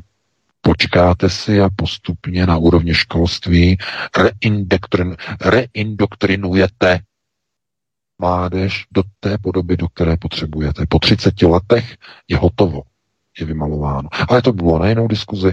Máme 2059, takže si dáme nějakých 8 minut přestávku, Vítku, a potom bychom se pustili do telefonických dotazů. Určitě my obligátně poprosíme, milí posluchači, snažte se vaše dotazy formulovat v co nejstručnější eh, formě nebo rovině a poprosíme vás samozřejmě telefonujte pouze jednou, aby se dostala na co nejvíce z vás, protože to je velmi důležité, protože nám volá hodně lidí, hodně z vás nám volá, tak aby se dostala na co nejvíce z vás i z ohledu plnosti k ostatním, takže o to vás poprosím. A samozřejmě také děkujeme, že se hromadně přihlašujete na kanál Odyssey, právě protože YouTube banuje, cenzuruje, blokuje a maže naše videa, tak jsme rádi, že se přihlašujete na kanál Odyssey, který máte samozřejmě uvedený v rámci upoutávky na kanále YouTube odyssey.com lomeno zavináč rádio SV Studio Tapin Radio, máte tam všechno uvedené. I v rámci popisu, jakým způsobem se můžete registrovat, to je velmi jednoduché jméno, Eh, respektive vaše e-mailová adresa a heslo, potom potvrdíte příchozí e-mail, který vám může spadnout do spamu, takže můžete se podívat i do spamové složky, tam potvrdíte odkaz a je hotovo, nikoli v rámci globalizačních procesů, ale v rámci vaší registrace na Odyssey. Takže budeme rádi, když se budete přihlašovat na Odyssey, kde samozřejmě naše videa zůstávají necenzurovaná, neblokovaná a je tam opravdu ta svoboda, po které opravdu alternativa touží a je nám dopřána právě na Odyssey, kam přechází i Slováci, co jsem viděl, takže přechází tam řada alternativ, takže budeme rádi, když tam za námi půjdete i vy z cenzurovaného YouTube. Takže to bylo všechno pro tento vstup, pro tuto 30, pardon, 90 minutovku, my si dáme písničku a potom Petr Václav ze studia Midgard uvede telefonní číslo na které nám můžete volat a budeme se na vaše otázky těšit. Hezký večer, od mikrofonu vás zdraví Vítek. Prosíme, pomožte nám s propagací kanálu Studia Tapin Rádio Svobodného vysílače CS. Pokud se vám tento nebo jiné pořady na tomto kanále líbí, klikněte na vaší obrazovce na tlačítko s nápisem Sdílet a vyberte sociální síť, na kterou pořad sdílíte. Jde o pouhých pár desítek sekund vašeho času. Děkujeme.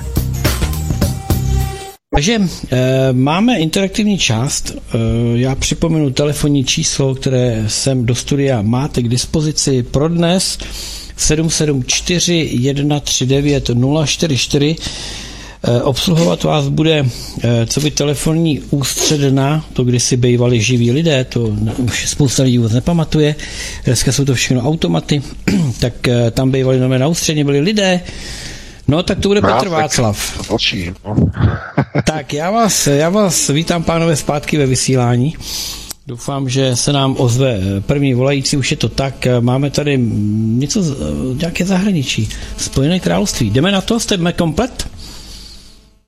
Ano, jsme, jedeme po starou v rámci telefonní ústředny, takže můžeme se do toho ano, pustit. Ano, já jsem málo placený ústřednista. Tak. Uh, uh, dobrý večer, jste ve vysílání, položte otázku. Dobrý večer, mám rychlou otázku. Četla jsem rozhovor s tím Bartošem, s tím Pirátem a s jeho manželkou a oni tam vykládali pořád do kolečka, že prý ta jeho manželka je jakási knižka chaosu. Tak jsem se chtěla zeptat, co to znamená. Díky, naschle. No, ano, ano. Ehm, my jsme o tom ehm, měli článek na Aeronetu v roce 2018, to si dohledejte, to určitě najdete. Ehm, oni byli přímo na té výstavě eh, černého světla v Barceloně v létě 2018 nebo 2017, mě neberte za slovo, prosím vás, to je, už, to už je delší, delší doba. Eh, byli na výstavě, ta výstava se jmenovala Lalum Negra, černé světlo a to byla zednářská výstava, kde Ivan Bartoš s manželkou pozovali před zednářskými symboly. A e, je známo, že Ivan Bartoš vlastně se zajímá o tady ty věci, navštívil dokonce i muzeum e, zednářských loží ve středních Čechách, teď mi vypadlo jméno toho města. E, v tom článku si to najdete. Takže co to znamená ta kněžka toho chaosu? No samozřejmě to jsou okultní procesy, to jsou okultní procesy řízení. Někdo se tomu věnuje veřejně. Jo, to je třeba říct. Někdo se tomu věnuje veřejně, to znamená, eh, má to v, eh, jakoby v rovině uh, určitého jako modního stylu, znamená zabývat se veřejně o jakoby okultními záležitostmi, nicméně v takové té bezpečné rovině, nebo minimálně tedy doufám, že v bezpečné rovině, nevím, že by někdo používal některé, některé eh, věci a praktiky eh, až takhle veřejně, jako, ale minimálně to vyvolává velké, obrovské vykřičníky nad tím, jak to bude fungovat, až se jako její manžel, tedy Ivan Bartoš dostane, dostane k moci na podzim tohoto roku. To znamená, už taky přichází takové ty, ty zprávy, jako že to bude ona, která bude vlastně řídit českou vládu jako kněžka. E, jsme dostali několik, několik e-mailů od tedy z kruhu nebo z okruhu pirátské strany, které nejsou příliš nadšené některými uh, situacemi nebo okolo stojčnostmi, řekněme, protože tam není v pirátské straně úplně velká souhra s některými věcmi nebo způsobením, eh, řekněme, manželky eh, Ivana Bartoše na některé procesy, na některé procesy v té straně. jo, v té straně. A bude to zajímavé sledovat, protože vždycky zjistíte teprve až po té, co se dostanou k moci, do jaké míry potom tyto struktury dokážou potom působit ovládacími metodami na některé, některé osoby v těch nejvyšších uh, funkcích. Tohle to rozhodně tady vyvolává velké otazníky. Dovedete si představit, co by to asi znamenalo, kdyby nějaký prezident nebo premiér nějaké země několik let předtím, než vstoupí do úřadu, eh, kdyby byl viděn, spatřen, nebo se dokonce chlubil na svém Facebooku různými fotografiemi a uctíváním různých um, okultních organizací, jako jsou zednáři a židozednáři. To znamená, dovedete se představit, no, velmi těžko samozřejmě, ovšem doba se mění zcela jednoznačně. Co bylo zakázáno včera, je dnes dovoleno a dokonce doporučováno, to znamená, oni vydávají signály. To je všechno o signalizaci. Někdy už to ani není potřeba, někdy, někdy je to nadbytečné, ale vysílání signálu je takovým, je základní činností, politickou činností. Znamená vyslat signály, na které straně my stojíme, na které se nacházíme, a kdo s námi může počítat. To znamená, eh, je, je to jako když páv vystavuje svoje peří na odiv e, své partnerce, že tak vlastně vydává signály, co může partnerka očekávat. Tohle to přesně vlastně funguje v politice, vysílání signálů ještě před nástupem e, do poslanecké, teda do, do Strakovy akademie. To znamená signalizace, na které straně stojíme, jaké hodnoty máme, co očekáváme a tak dále. To znamená všechno tohleto, tyhle ty symboly, ty fotografie uh, z té zednářské výstavy, to všechno do sebe zapadá. To znamená, mm, bude tam mít určitě velkou roli manželka uh, pana Bartoše, zcela jednoznačně, budoucí vládě.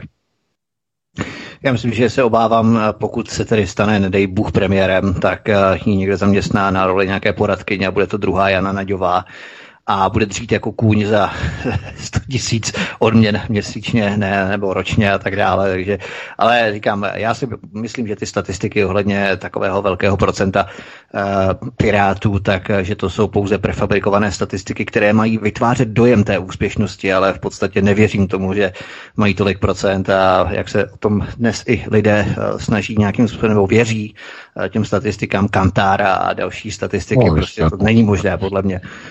Ale...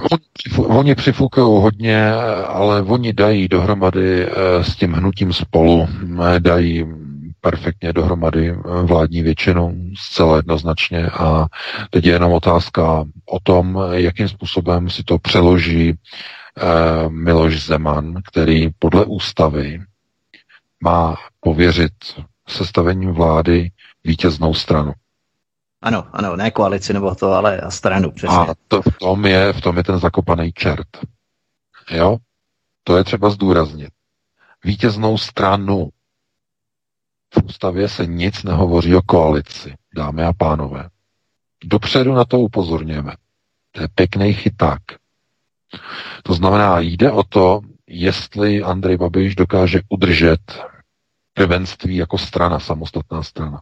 Dokonce si dovedu představit, že bude-li to vypadat špatně někde v červenci, to je takový ten asi hraniční limit, si myslím, že Babiš bude schopný vyhlásit koalici ještě s nějakou další stranou, s nějakou, jakoukoliv si vyberete, aby pár těch procent dalších přibylo. Je to, je to samozřejmě, dostali jsme do redakce signál, že se uvažuje v vedení ANO vytvořit koalici ještě s nějakým subjektem. Je to, je to novinka, čerstvá novinka. Eh, Babiš zatím s tím nejde ven. Zatím s tím nejde ven, eh, protože já ho chápu, on je, on je manažer, on je solitér, on nechce se s nikým dělit eh, o moc a to by byla asi poslední varianta, kterou by použil, ale pokud by se ukázalo, že nevyhraje, že jeho hnutí ano nebude první, tak to by bylo špatný pro něj. On musí vyhrát, třeba i jenom o půl procenta nebo o jednu desetinu procenta, to je jedno, ale musí být vítěz, aby ho Miloš Zeman bez ohledu na koalice mohl pověřit sestavením vlády. A pokud nedokáže Andrej Babiš stavit vládu, to vůbec nevadí, protože Miloš Zeman nechá vládnout Andreje Babiše v demisi klidně čtyři roky. To je jisté. To znamená, bylo, do, došlo k, zablok, k zablokování Pirátů, stanu, kohokoliv. To je, samozřejmě jde o čísla. Jde o čísla, jde o to, uh, jestli by to bylo průchodné, jestli by hrad měl zajištěné to, že nepřijde ústavní žaloba, jestli by byl, ne, jak by to vypadalo, jak by to bylo, jestli by se našel dostatek e, poslanců a senátorů pro podání ústavní žaloby a tak dále, kolik by to tam se tam muselo hlasovat a tak dále. Znamená, to by byly všechny otázky pro počtu, jak by to mohlo být, nemuselo být a tak dále. Pokud ty volby dopadnou tak nějak, jak by se jako mělo tak eh, je to, je to jedna ze schůdných variant, kdy eh, ty strany, které jsou proti Babišovi, nedají dohromady ústavní většinu. Nedají. Podle všeho nedají. A eh, minimálně tedy budeme-li tam mluvit o KSČM, SPD a hnutí ANO, tak záleží, bude tam velký jazyček na vahách, jestli se dostane do poslanecké sněmovny ČSSD. Pokud se nedostane, tak eh, bude vlastně Babiš mít mnohem jednodušší práci, protože SPD a KSČM eh, budou vlastně představovat blokační, blokační část, blokační systém, eh, že nebudou mít tyhle ty strany okolo demobloku ústavní většinu, ale mm, pokud by tam zůstala ČSSD, tam se může stát úplně všechno. To znamená, čtyři roky s Babišem ČSSD, řekne se, stačili a mohou se připojit k demobloku. Všechno je možné, protože i Hamáček může ztratit podporu, e, skončí po volbách. Podle toho, jak bude výsledek, to znamená, tam je otevřeno. To je velká hra, to je opravdu mohutná, obrovská hra, poziční hra. A ta schůzka, která teď byla před dvěma dny, ta tajná schůzka, nebo ona nakonec propukla, tak asi si dovedete představit, o čem se oba pánové bavili v Lánech. Myslím, v Lánech to byla ta schůzka. Nikdo nevěděl, že co se stalo. No ano, samozřejmě. Chystá se, už se zbrojí na povolební situaci, kdo bude pověřen sestavením vlády. Jestli koalice vítězná, nebo strana vítězná. To už co máme. to znamená, o tom to se jedná. No ale to bylo na dlouhé povídání, na to nemáme čas. Pustíme se do dalšího volajícího. Tak, jste ve vysílání, položte otázku, prosím. Dobrý večer. Dobrý večer, já zdravím z Rakouska. Eh, mám jednu otázku a pak jednu takovou připomínku, nebo jak to tady taky trochu funguje v tom Rakousku. Otázka je taková, eh, zdánlivě možná se nehodí, ale jak a do čeho případně máme investovat svoje ušetřené peníze. Takže za to stříbro to všechno hrozně stoupá, nemovitosti, to víme, kam eh, Pirát to a eh, ta koalice míří, že, jo, že toho budou chtít pravděpodobně zdanit. Teďka vyšel nějaký článek o tom, že uh, Pirát, že, kde tam nějaký Pirát se vyjadřoval k tomu programu. A uh, vyjmenovával, co všechno prostě si lidi budou muset připlácet a potom, když to nebude stačit, tak budou muset hledat nové zdroje daňové. Takže kam asi mířili, můžeme tušit, že jo, zdanění nemovitostí. Dobrá. Um, kam teda, uh, kam teda ty peníze investovat? To je jedna věc. A druhá věc, ještě jsem jenom chtěl říct, jestli tady v Rakousku funguje třeba s testováním. Tady ve Vídni konkrétně, kde žiju, tak uh, každý člověk má právo a nárok každý týden dostane čtyři krabičky, zajde si do drogérie, uh, dostane čtyři krabičky s tím koktacím testem, to si, když, když bude chtít, tak to vykoktá, aby ho pak někam pouštěli, že jo, samozřejmě. Uh, odjezdá to do drogérie a do 24 hodin má výsledek. Takže je to všechno zadarmo, je to PCR test a tak jenom to takovou zajímavost, jak to může fungovat tak někde jinde. Případně pokud se dá, už je to nutné, aby to tak jako bylo. Díky moc.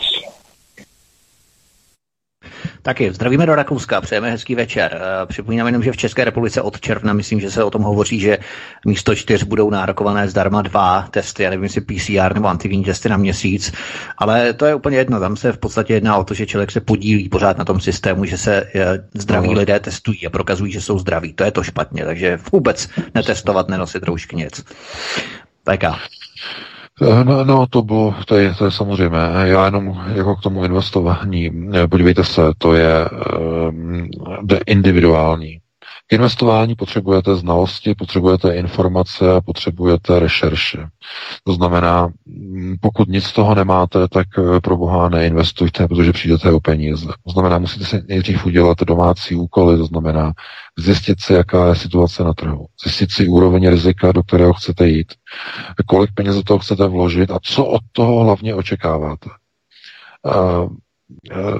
To, co probíhá dnes, to znamená ukládání financí a úspor do nemovitosti, samozřejmě to je ten nejhorší model, protože okamžitě eh, během několika měsíců po nových volbách i v Evropě, teď nemluvím jenom o České republice, ale v Evropě eh, dojde k přijetí nových zdrojů, o kterých mluví Piráti naprosto otevřeně, aspoň to teda nezapírají, tak aspoň to je minimálně sympatické, eh, že řeknou na rovinu, budou muset zvedat daně nejenom v České republice, všechny státy budou muset zvedat daně na uhrazení těch obrovských dluhů a úvěrů, které si politici vzali u Evropské centrální banky, ten obrovský mamutí balík. To znamená, budou se hledat nové daně a otázka, kde se dají brát nové daně, když už není kde brát. No vezmou se tam, kde je největší hodnota uložených peněz. A kde to je? No ano, v nemovitostech. Proto ta studie pirátská je důležitá, protože mm, alespoň odhaluje, jak to bude fungovat, ne, jak by to mělo fungovat. 1 až 3 desetiny, teda 1 až 3 3% z tržní ceny nemovitosti je standard v Evropě a ve Spojených státech standard z tržní ceny nemovitosti 3%. Když máte rodinný dům za 10 milionů někde e, za městem, no to ne, za městem tam je okolo 20, ale e, tak někde na venkově za 10 milionů s nějakou loukou okolo, tak e, chápete, 3% je 300 tisíc korun na dani ročně. Budete na to mít, abyste máte barák nebo barák na tom venkově, nějaký statek nebo chalupu s nějakým pozemkem 300 tisíc, budete na to mít No, nebudete samozřejmě. Tak to prodáte. Prodáte to někomu solventnímu, někomu movitému, který si to bude moc dovolit.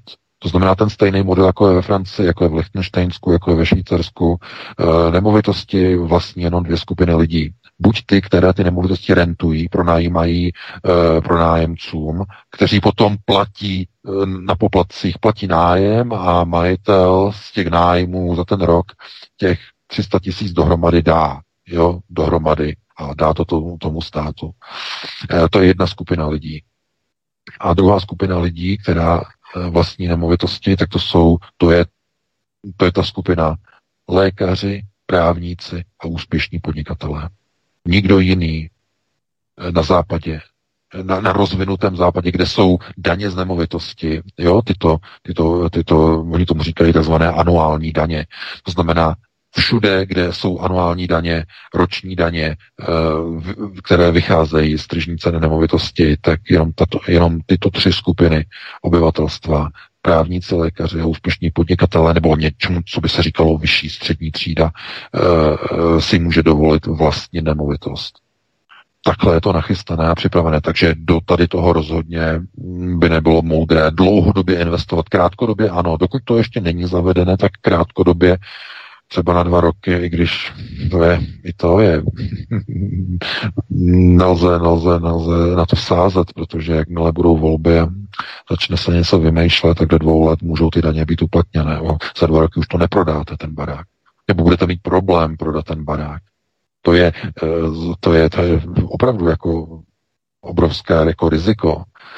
Eh, protože když koupíte nemovitost ve městě, kterou si nemůžete dovolit, tak ji prodáte bez problému, že?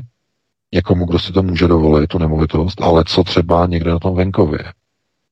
Tam, eh, komu to budete pronajímat, že jo, na to nebudete mít peníze, jako kdo by tam šel, jako, že jo.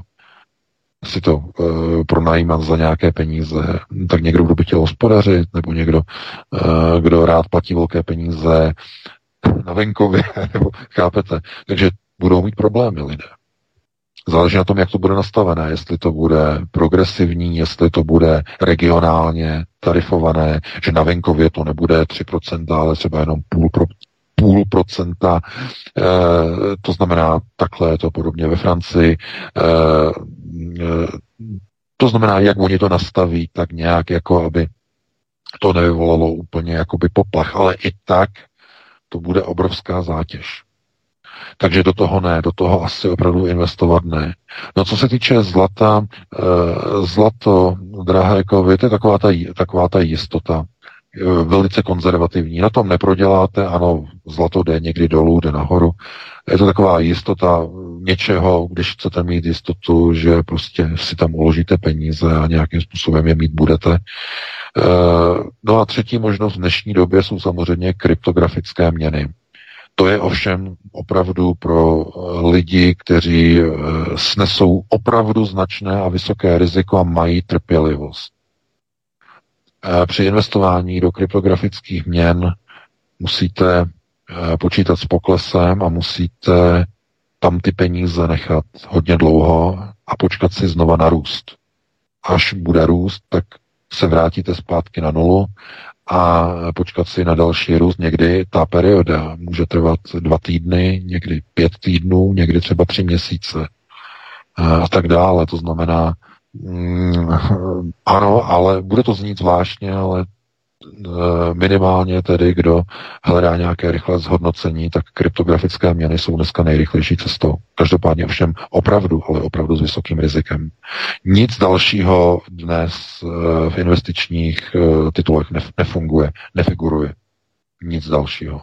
Můžete jít teda klasicky, tradičně na kapitálových trzích, to znamená investujete do měn na forexové burze, forex trade, eh, to znamená na růst, případně na pokles jednotlivých eh, kurzových párů a tak dále. To vyžaduje znalosti a hodně analytického myšlení. Není to pro každého. To je skutečně pro lidi, kteří se zabývají o měnové kurzy, o forex, mají zkušenosti, mají informace, mají interní informace o tom, jaké budou úrokové sazby, eh, jak budou centrální banky měnit kurzy, úročení. Tohle to všechno potom ovlivňuje ty kurzové páry, já bych, to bych opravdu pro nějakého lajka nedoporučoval. Takže musíte si to sám probrat z těch možností, které jsou k dispozici a najít si sobě e, takovou investiční příležitost, kterou dokážete obsloužit, aniž by jste se vystavil příliš velkému finančnímu riziku. Takhle by na to odpověděl, ale dáme prostor dalšímu volající. Tak dobrý večer, jste ve vysílání, položte otázku. Eh, dobrý večer, jestli to aktivně tady u vysílače. Eh, zdravím vás všechny, zdravím pana VK tady z Jižní Moravy. Já bych se jenom vrátil k úvodu této relace, kdy se prezentoval model Číny jako nejúspěšnější ekonomický model. Já bych jenom k tomu chtěl poznamenat, že ano, v současné době asi ano, ale je to díky tomu, že ten kapitalismus eh, v západní Evropě a Americe zdegeneroval. Já se domnívám, že výkonnost toho kapitalismu, eh, pokud teda se ještě zachovávaly principy, že nech vyrábí ten, kdo je kvalitnější a levnější, což když se vrátíme do 60. 70. let, tak ještě zřejmě asi platilo, takže bychom s tímto modelem tu Čínu i mohli porazit. No, ale v dnešní době, pokud je nejúspěšnější kapitalista ten, kdo získá největší dotace, anebo se dokáže nejvíc přisát na státní systém, no tak samozřejmě to degeneruje a výkonnost jde dolů. Takže to je asi tak vše, co jsem chtěl k tomu poznamenat. No, děkuji. Hmm? no, děkuji, děkuji, děkuji, děkuji za postřeh, ale pozor, pán teď popsal pouze důsledek. Ta degenerace je důsledkem důsledkem pádu uh, onoho sňatku mezi kapitalismem a demokracií.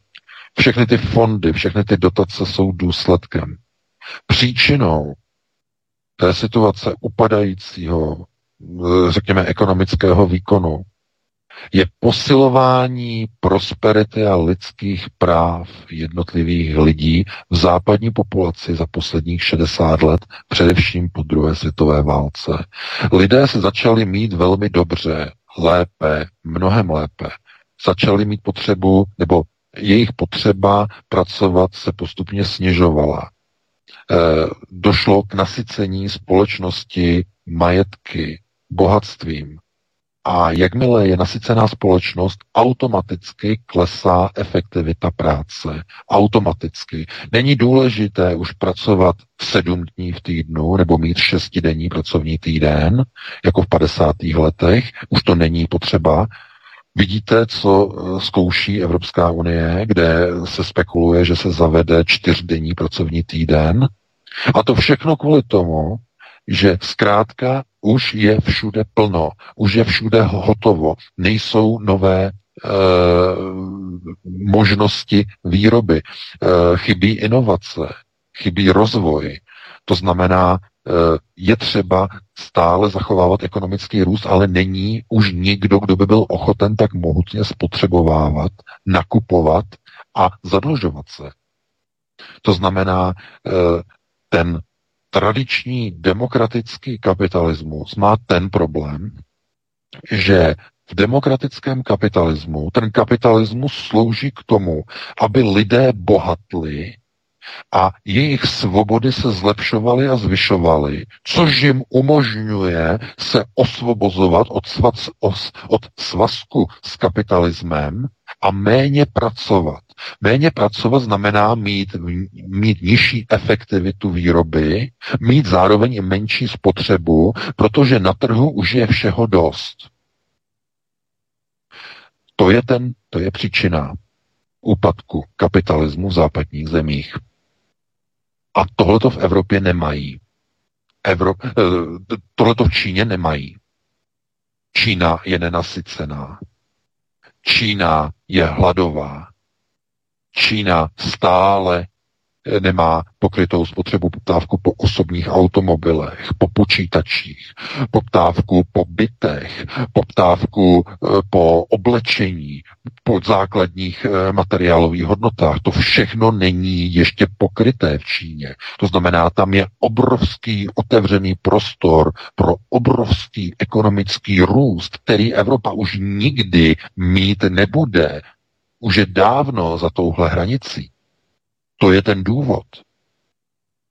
Kromě jedné jediné situace, kdyby v západních zemích vypukla třetí světová válka, došlo by ke zničení všech vybudovaných hodnot, to znamená e, k rezetu, anebo pokud by západní civilizace radikálním a neuvěřitelným způsobem schudla.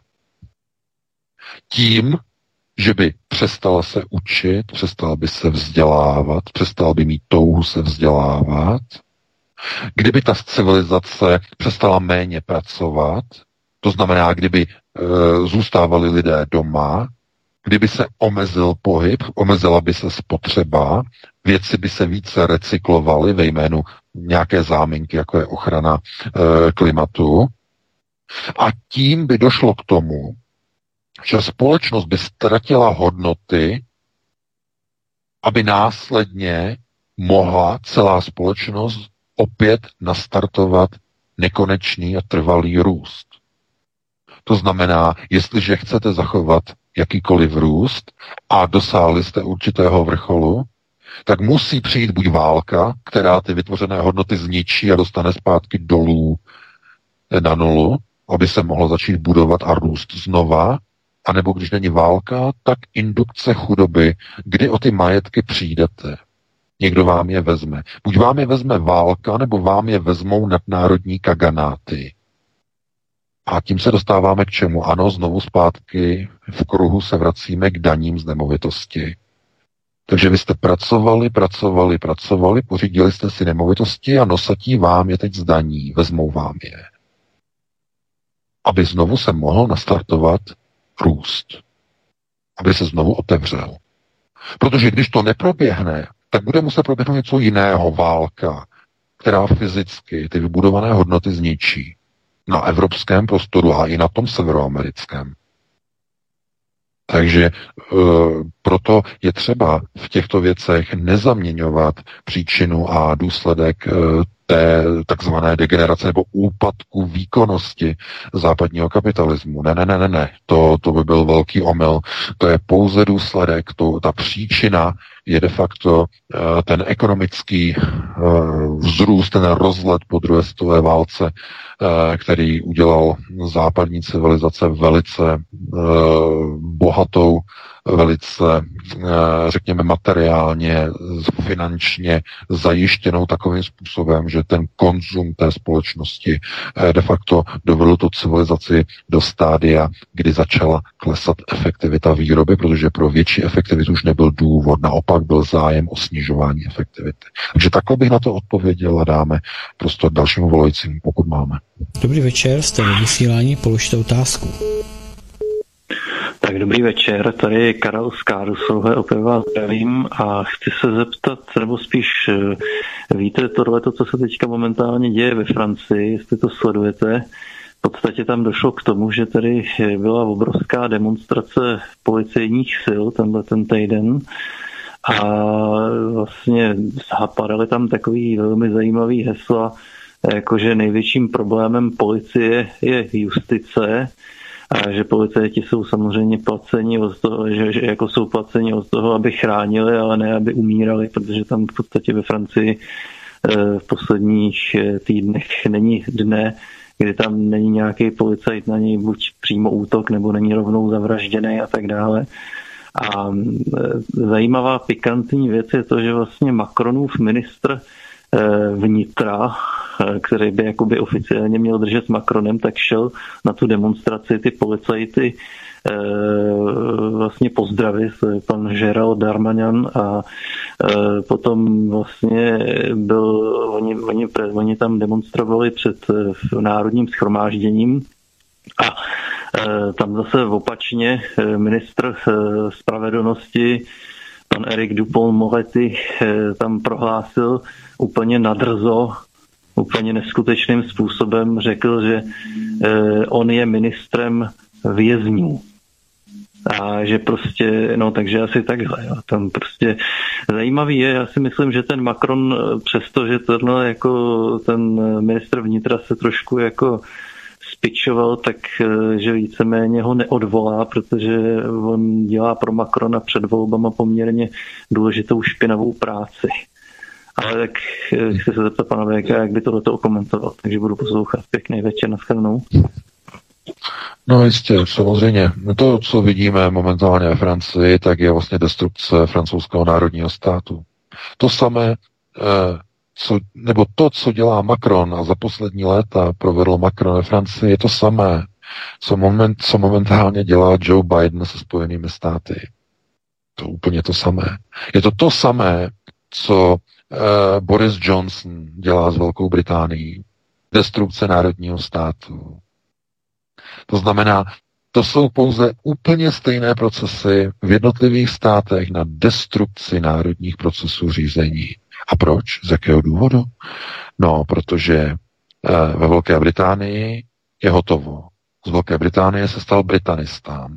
Uh, novinka, perlička. Volby Eh, byly komunální volby v Londýně.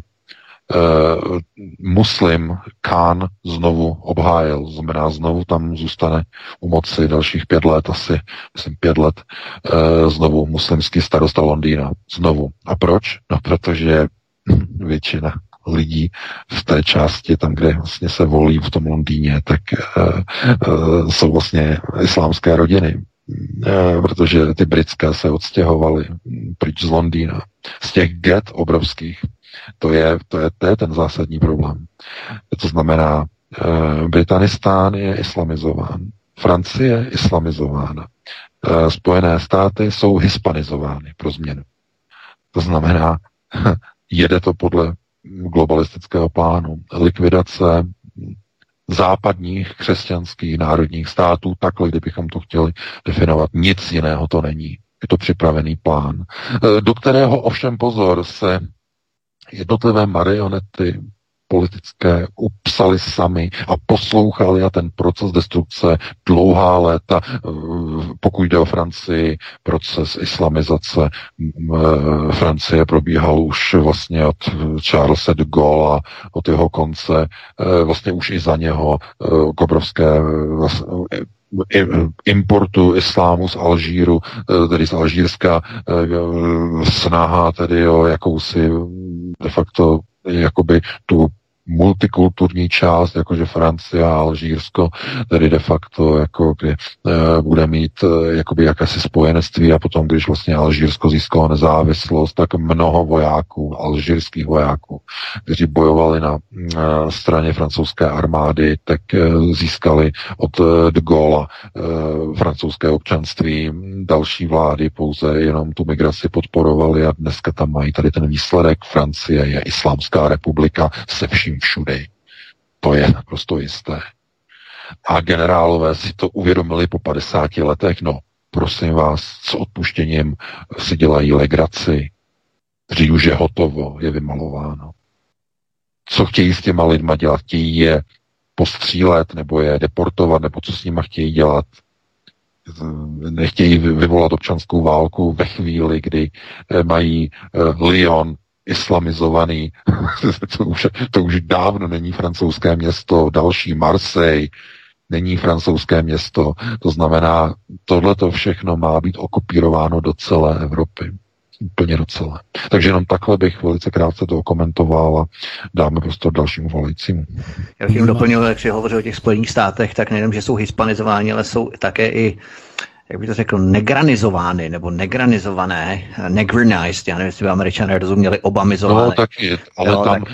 tam, eh, tam, pokud jde o Černochy, eh, ano, samozřejmě, ale problém. V Americe v Americe není úplně ten problém přímo jako s Černochama, eh, že to jsou takto proces, eh, oni tomu říkali proces eh, desegregace, probíhal tam velmi dlouho, tam není úplně ten hlavní motiv, ten leitmotiv to není, ten problém je tam eh, s něčím, čemu se říká white trash, bílé bláto to, eh, běložská populace, která uznává hispanizaci, která eh, uznává migraci z hispánských, takzvané, takzvané latinské Ameriky, eh, to znamená Eh, my nenávidíme bílou rasu, my se omlouváme za uh, white privileges, my se omlouváme za všechny hříchy a tak dále, tak dále. My nenávidíme své bílé rodiče, ale my chceme, aby migranti z Mexika, z Nicaraguy, z Hondurasu,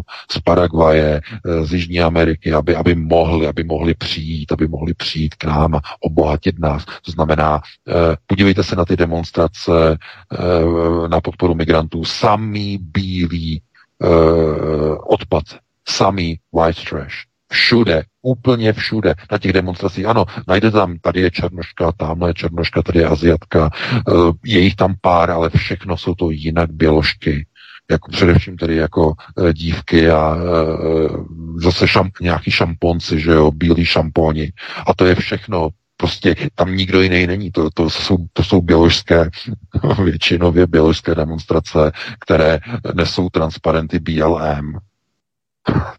to je úplně chucpe, chápete? Ale eh, to je degenerace toho národa. Protože ten, eh, tahle populace těch bílých white trash vyšla z amerického školství, které bylo indoktrinováno globalistickým nepřítelem. Opět na první prioritě. No, musíme pustit další volič. No, máme, no, máme hodně. Tak jste ve vysílání, položte otázku, prosím, dobrý večer. Dobrý večer. Ja by som sa chcela spýtať, či má vakcína Sputnik magnetické nanočastice ako Pfizer a Moderna. A môžem položiť ešte jednu otázku? Ano, povídejte, povídejte. Chcela som sa spýtať, prečo vtáci v rôznych častiach sveta e, začínajú spievať okolo 10. hodiny večera do až cez polnoc. Ďakujem pekne, budem počúvať. No, já děkuji eh, za dotaz. Eh, no, eh, co se týče těch ptáků, tak, nebo to vezmu takhle od konce, tak já už jsem o tom jednou, myslím, jako hovořil. Je to kvůli tomu, že vzniká de facto jakési přeprogramování, řekněme, těch zvířat, které mají velice citlivé vlastně navigační vlastně schopnosti, které se řídí magnetickým polem Země. A v průběhu dne to magnetické eh, pole se mění a normálně ta aktivita eh, v noci, eh, když je všechno v pořádku, když je všechno normální, tak na odvrácené straně planety, to znamená od slunce, to znamená tam, kde je noc, kde je tma, tak magnetická aktivita tzv. siločar klesá. To znamená, dochází k menším elektromagnetickým vibracím které vlastně ti ptáci vnímají. Ale eh, pokud dochází k erupčním aktivitám, pokud dochází eh, k určitým, řekněme, změnám v zemském jádru, eh, pokud dochází k bombardování vlastně celé ochranné vrstvy planety částicemi ze sluneční aktivity, tak tyhle ty siločáry, znamená ty magnetické siločáry začínají být i v noci de facto aktivovány i na odvrácené straně planety a ptáci to vnímají jako rozbřesk. To znamená, ptáci to vnímají jako, že začíná svítat, protože cítí, že začíná vibrovat e, magnetické pole Země a myslí si, že brzy už vyjde slunce podle této aktivity. Jo? A tím, že tedy e, se neříká úplně všechno v médiích, co by se mělo říkat, tak e, se dostáváme zase k jedné té údajně v uvozovkách konspirační teorii. Zvyšování energetického výkonu slunce. Mohutné zvyšování. No a reaguje na to samozřejmě elektromagnetické pole země a reagují na to automaticky ptáci. A není to normální. To je všude, to je, to je v Evropě, to je i v Americe v noci. Eh, ptáci začnou řvát v půl dvanáctí, nevím, někdy, jestli někde v deset večer, ale v půl dvanáctí začnou řvát a řvou až ráno do čtyř hodin. Potom to utichá někde v půl pátý.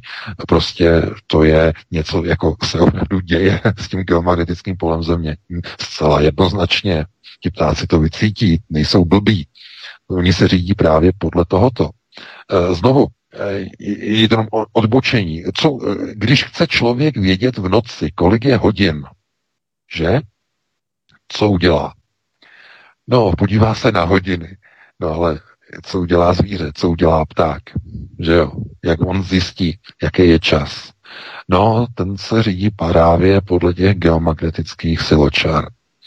Když přichází ráno, začínají se rozvibrovávat ty siločáry působením slunečního záření a to dává už v předstihu těm ptákům e, signál, ano, blíží se východ slunce, bude e, brze vycházet slunce, začnou řvát. Takže když je všechno v pořádku se sluncem, tak začnou řvát někdy ráno ve čtyři hodiny nebo v půl čtvrtý.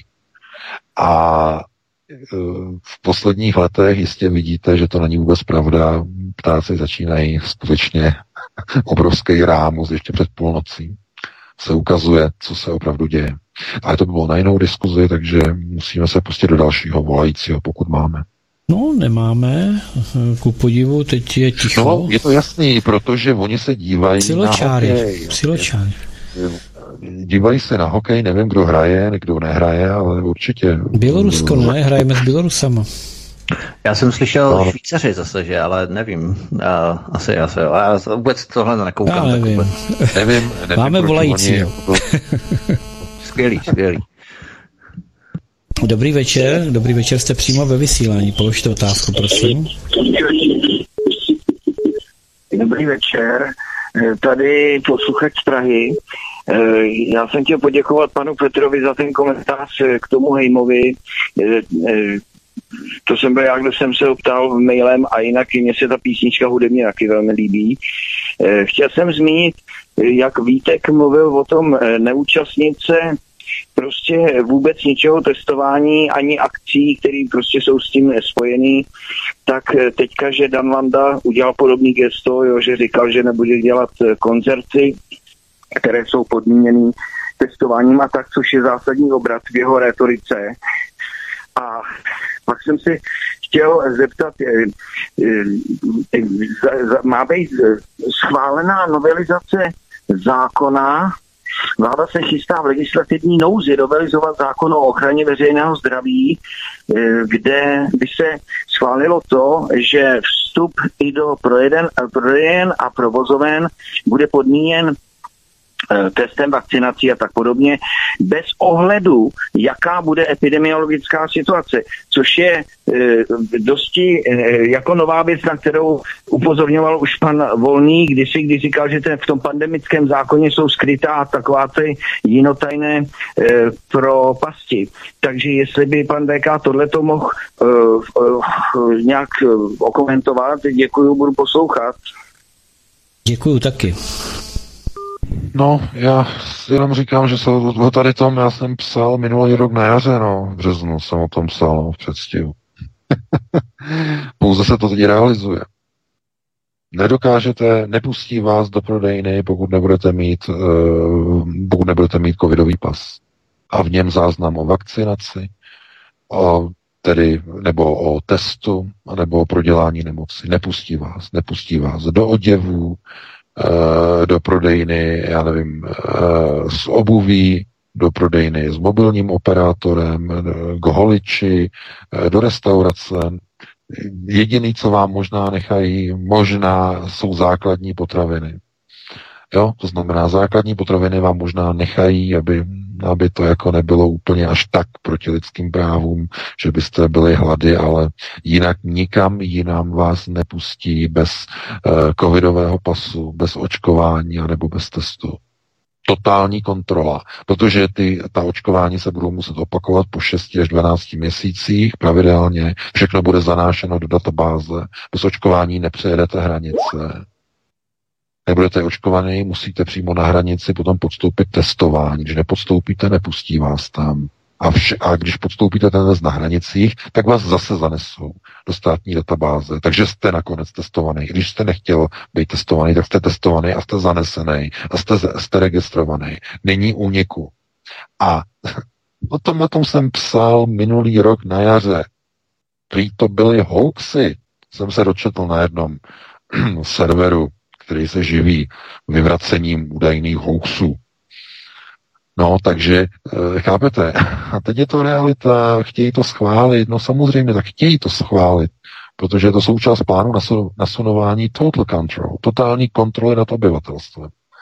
Lidé nebudou moci nikam bez registrace, bez evidence, bez kontroly elektronického pasu zkontrolování. A to je předstupeň čeho? Čínského sociálního kreditu. Tolik jsem o tom napsal článku, tohle to je, myslím, jenom potvrzení toho, že nemluvím do větru. Takže takhle by na to odpověděl, no a dáme prostě dalšímu volajícímu. Asi už poslednímu. Eh, dobrý večer, jste ve vysílání, položte otázku. No, já mám takový spíš poznámku, to jsem zjistil úplně náhodou.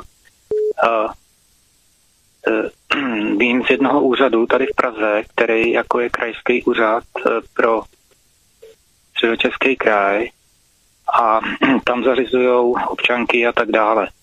A já jsem se tam dověděl, že oni tam mají teďko strašně moc práce, protože vyřizují eh, pro cizince strašně moc těch státních občanství.